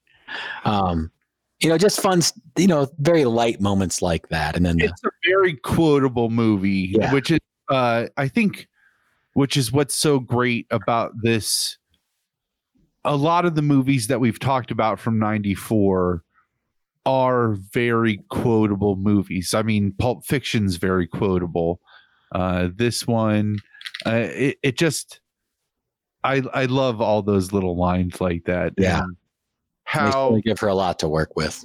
Oh yeah, and just this this is her first movie, you Can you know. imagine you're working with Gary Oldman. Um, I guess uh, Jean Reno isn't as well known, but Gary Oldman, Luc Besson has had some success. Uh, For cer- your very first movie and you're and you're playing opposite some of these like very powerful people. Yeah. So- Yep. And she does a great job. You know, um a- another one that she is in early in her career that is kind of cringy and it was on and we talk about it on Palmer's Picks. It was one of Twink, uh, not not Twinkie or Twinkie, one of Crams's movies, um, All the Real Girls. Oh, Uh, she plays this like 13 year old neighbor of this guy who's kind of having an early midlife crisis and they the this movie does not shy away like the man in the movie does not shy away from it in the sense that they both acknowledge at some point that they have feelings for each other but that he makes the very appropriate adult like even though that this is there there is nothing that can ever come from it you know and uh Yeah. but it's just it, it is equally as cringy um yeah, and it's certainly challenging. I mean, there's no doubt about it. It's not. Yeah I mean, you listen to Natalie talk, and they read the script, and her parents were like, "You will absolutely not do this movie." yeah And you know, Natalie loved it, and you know, obviously, she was very young at the time, as Matilda was. right Um, But there must have been something about the, the what they got from Luc Besson as far as encouragement or whatever to realize that you know not gonna have like a, it's gonna be weird and it's gonna be tough, but it's not gonna be you know we're not breaking the law here. No. I thought it was interesting too that she said in that 10 year retrospective, she's like, I would do anything Yeah. for him. I would be in anything tomorrow. I mean, I think that's that speaks volumes. Right. Yes. Um, ultimately. Absolutely. Yeah. Uh all right. Well, let's let's watch. So let's watch this tip. Let's break this conversation a little bit, and uh I'll just do it. Uh, that's so excited uh, hopefully, we won't get shut down. Oh yeah, yeah. Put it over the thing. I'll put it over I, the I thing. can't imagine there's a like keeping a tight Uh, lip on I Tim. It- it- but this is the kind of thing that you would think there would be because they're just Yeah. trying to. oh. They're paying yeah. YouTube. They're paying YouTube to like strike all content that shows tiptoes. Yeah. yeah. so, all right. Well, let me um uh let me let me play it here. Carol and Steven's life together was perfect. I've got to get going. Right this second. Hey, baby. Hey, sweetie. Mwah. I love you. There's one small problem. Hi, I'm Ross. I'm his brother. We're twins. Are your parents? Um, It can tear them apart, I think you're gonna let me know that everyone in your family's a midget. They're not midgets, Carol. Dwarfs. Whatever. or bring them together. Hey, welcome. I'm Steven. Ah, there you are. This is Steven's father, Bruno, and his mom, Kathleen. And over behind what the fuck?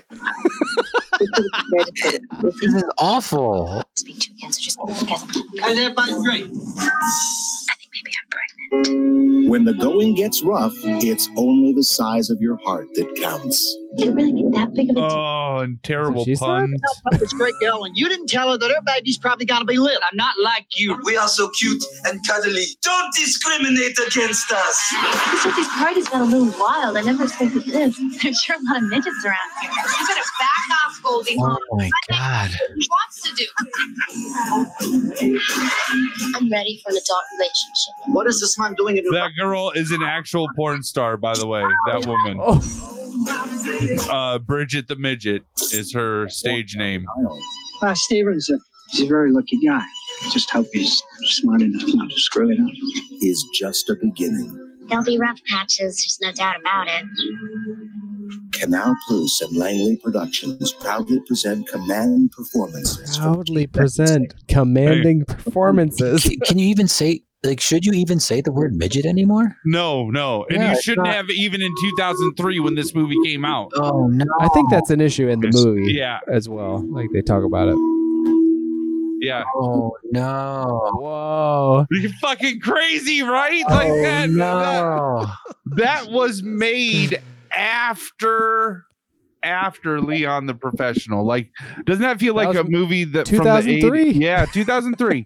that movie Oh, feels like it should have been made in the if it was going to be made in the 80s like it's just so it's so tone deaf Oh, it's awful. yeah yeah uh and it's uh, I I kind of do want to see it. Like the that so that podcast I listened to, how did this get made? They they take like notoriously bad movies and they watch them and they talk about them and they they kind of poke fun at them. But at the end of the the episode, they're like, "Would you recommend this?" And sometimes there's like, "Fuck yeah, this is so much fun," and other times they're like, "No, no, no, under no circumstances." And there's three people and they might vary.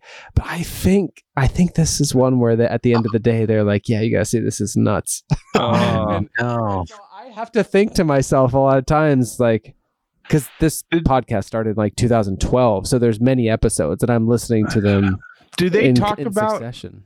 I heard uh, when the the through the channels that I heard about this movie that it got cut into this romantic comedy, but it was originally intended to be more serious, like and actually explore like the plight of being a little person and what that meant, and then at the last minute the studio like tried to change it into this like and sold it as this romantic comedy.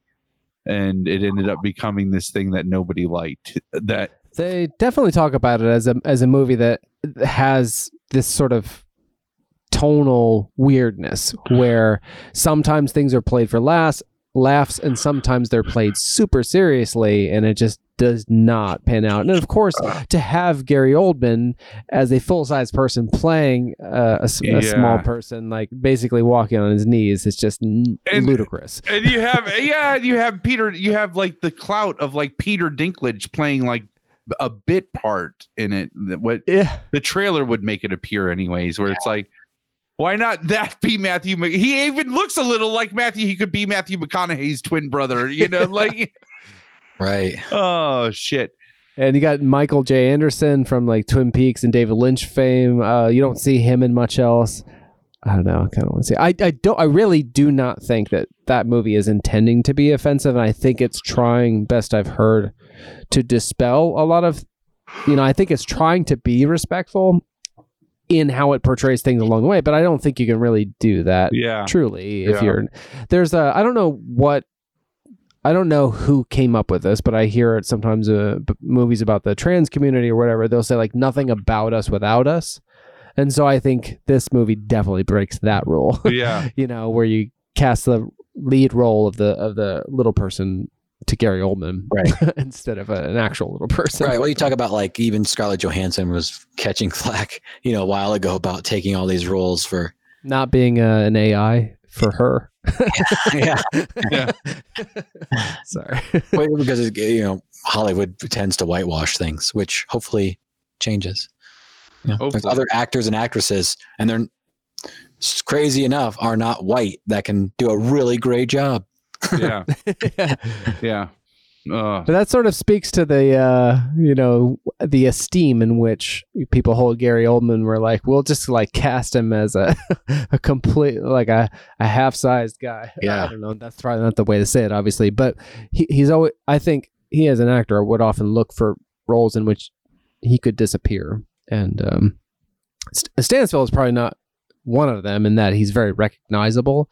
Uh, but you know anyway but so yeah th- I, this was an early one of the mo- I, I definitely came to leon the professional in 1994 or 5 to see what gary oldman Oh, that's was interesting. up to um and it's a movie that stayed with me and even when um and this is the first of any of these movies from 90 well not the first the bride and i went to see the crow together on the big screen but um i I was like, "Hey, I got. I was wanting to rewatch this for the podcast. Would you want to?" She's like, "Yeah, all right," and we did. So, so What was her? I'm curious. Did she have a, a take on it, or uh, she's she, no, we didn't talk a lot about it or much at all. I and and she didn't say anything about. And, and actually, I I couldn't remember if she'd seen it before. We did watch it together when we were first getting together. It's, it turns out, um, but I don't remember any conversations then or now about that sort of dynamic. You know, the kind of creepy dynamic. yeah, I mean, I think the movie makes very clear. I don't feel like the movie is exploitive in that way. No, You no, I agree, I, yeah.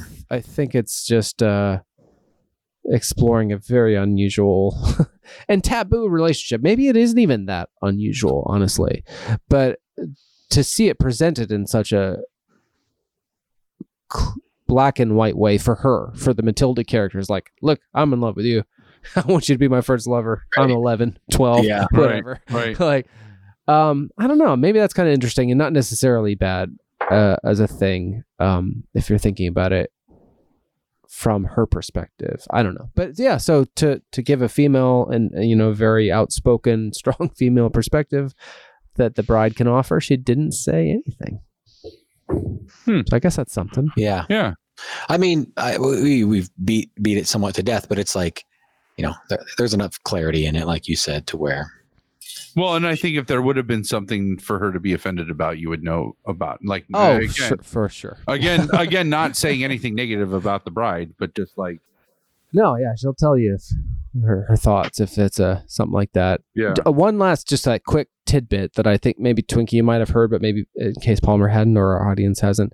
Um, the the famous moment in the movie where Gary Oldman is like, he says like, "Bring me everyone." And they're like, "Everyone," and he screams, "Everyone!"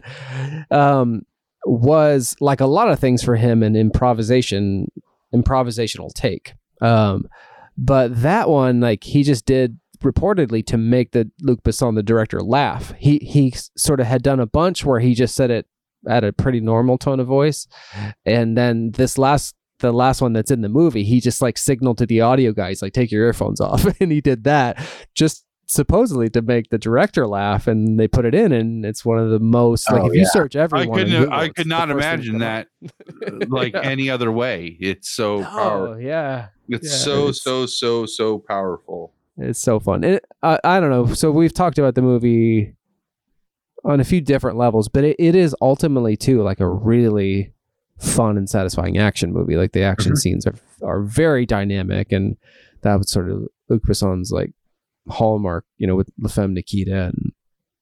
And he would go on to kind of. Prof- I, I looked to see what he was up to more recently. He, he did all the Taken movies and everything like that, and uh, yeah, so I don't know if you ever get the urge to watch The Professional, you know, s- steel yourself for a, a little bit of cringiness with uh, this relationship, obviously that we've uh, Yeah. S- mentioned. Can we talk about how much of a villain, uh, uh, how how much of a villain Gary Oldman is in the movie? But Danny Aiello Right. is such a fucking sleaze bag. Like, Nails that role, doesn't he? oh, but he's I so- also got that he was not disingenuous about holding their money. Like when I was rewatching, I was like, oh, he doesn't have any intention of. But I kind of got the sense that he was honestly looking out for them. You think so? I I always have bit. I always have watched it in the sense that he was just looking at the opportunity now because he lost his number one like he lost his like meal ticket that now he's just going to groom Natalie Portman Oh, to like, Matilda? No, no. I because I just rewatched it and he like yells at her. He's like, "It is fucking over." It's like, don't you even think about going down this line of uh, work? I don't know. I hope I want to hope that he's better. I just feel like he's such a sleaze bag though. Like he's just telling him that. Like And he turns, he basically tells Gary Oldman where Jean Reno lives. yeah. Where, Yeah. you know, he like, oh, I guess there is that. That's probably off screen. I don't yeah, catch he doesn't be, well, no, because they visit, they come and visit him and they're, you know, why are people dying in your, Oh, your right, right. district? And they said it's an Italian guy. Well, and so he talks after he get the crap beat out of him because when he's talking to Matilda afterwards, his was arms in a sling or something. He's, he's beat up Yeah. good. Yeah. Oh yeah. So he definitely spilled the beans. So Um, I Whether that was survival or whether he's a scumbag, I mean, it does. It certainly leaves it open. But you're right. Like, oh, I'm better than a bank. I won't get knocked off. I just keep it right up here. And it's like, yeah, well, Leon dies, and now you don't owe anybody anything. Well, and especially we, because yeah. he is obviously Well- has this cognitive disability, like some he is like developmentally behind everyone else. Yeah, I can't read. You can see him Yeah. being easily Matilda taken. taught ad- him to read. yeah, easily taken advantage of. You know, like, and that's where it's so played so well because you get so protective of the two of them and uh, start to look at all these people that are obviously taking advantage of their talents in in one way, shape, or form. You know. Yeah. I think it's both with with Danny Aiello's character. I think he is Yeah. a sleazebag, and I think he does genuinely care Yeah. for Leon. And, Yeah. And and probably Matilda, but but- but that's not to say that he doesn't also take advantage of them. Right. I think right. that's probably both. Yeah. It's it's. I found it a remarkably simple movie when I was watching Yeah. it. I mean, I mean, we've talked about some of the complexities of the emotional relationships, I guess, but even those are presented very simply. Yeah. Um, just that there's not a lot that happens really, even. Um, so it's yeah, easy it's to very imagine as linear this- too. as this kind of like like yeah it's a couple of days or whatever it's, it's easy to imagine as like luc besson wanting to just like do something quick yeah. quickly and then um it just so happened to have come out a lot better than i think anybody could have bargained for Yeah, Awesome. no, it's fantastic. I really love it. Yeah. well this was also fantastic uh thank you twinkie for i know your days off have kind of switched around so i'm so very glad this worked out Yeah, I'm definitely gonna try to do some more. You know, it won't be a lot, but get get Oh. some Wednesdays off and uh, come back on. It's just it's a I'm really it's a highlight to be able to chat and talk about the things we're passionate about and catch up. Yeah, no, absolutely. It listen, I'm a regular on here and it's and it's hard sometimes, so I get it. Yeah. Like, um shit.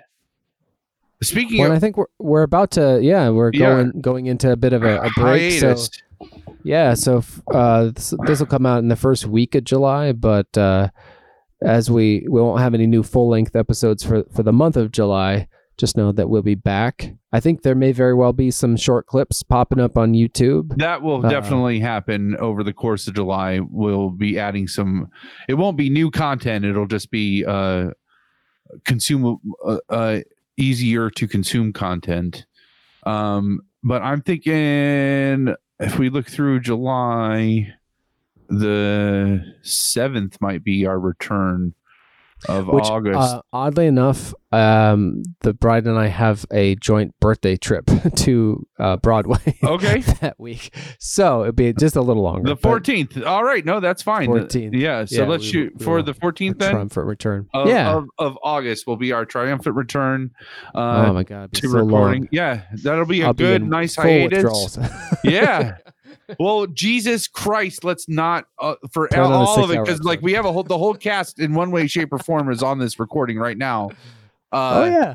uh, let's not t- n- let's not not talk for a month and a half. Jesus, mean- Oh, that's man, awful. The podcast on the 14th will be like 14 hours if you don't. Yeah, exactly, exactly. if anything, we need to talk as a pressure release. Uh, yeah. So and and uh, if you guys think of it, Moto or Double D, um, you know, uh, basically the only thing keeping us between these like clips that uh, on YouTube is identifying them, and then just like a couple of graphical tweaks. So it's not much. But if you guys think like, oh, oh, that that discussion you guys had about X was really fun. I'd love to have a place where that was identified. You know, like we could just go to that um, shoot it our way. Like even if it doesn't happen in the next month, it'd be nice to know those kind of uh, I'm gonna find things to single out in the future. I'm gonna find an animator so that when we start pulling clips from the episodes before we did them on Google Hangouts, we can animate those clips. oh, that'd be so fun.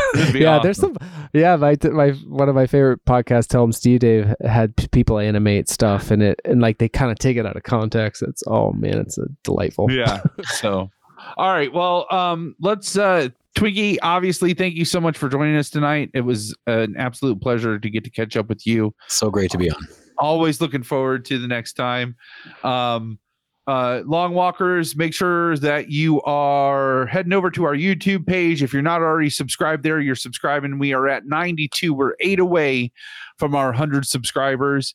Uh once we get that we'll be able to get our unique url and then we'll just start marching towards those 1000 subscribers to get our uh, uh our partnership with youtube huh? Um Bring everyone. yeah. Uh, well, head over to everyone. uh, head over to um, Twitter and follow us at LWSD Pod, uh, or you can head to LWSDpod.com uh, to get our podcast episodes on audio. You can search those also in any of your favorite podcasting apps like iTunes or Stitcher. Um, go to audibletrial.com slash lwsd and uh, sign up for your free audible trial get uh, your first audiobook on us uh, recommend unfuck yourself we talked about in the last episode with double d other than that i think that's it i am palmer signing off from dayton ohio It's a Dave signing off from Northfield, Minnesota. And Twinkie from the front range of the Rocky Mountains in Denver, Colorado.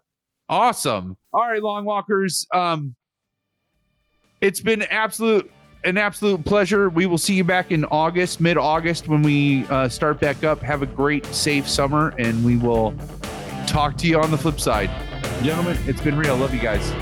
Love you too. Love everybody. Long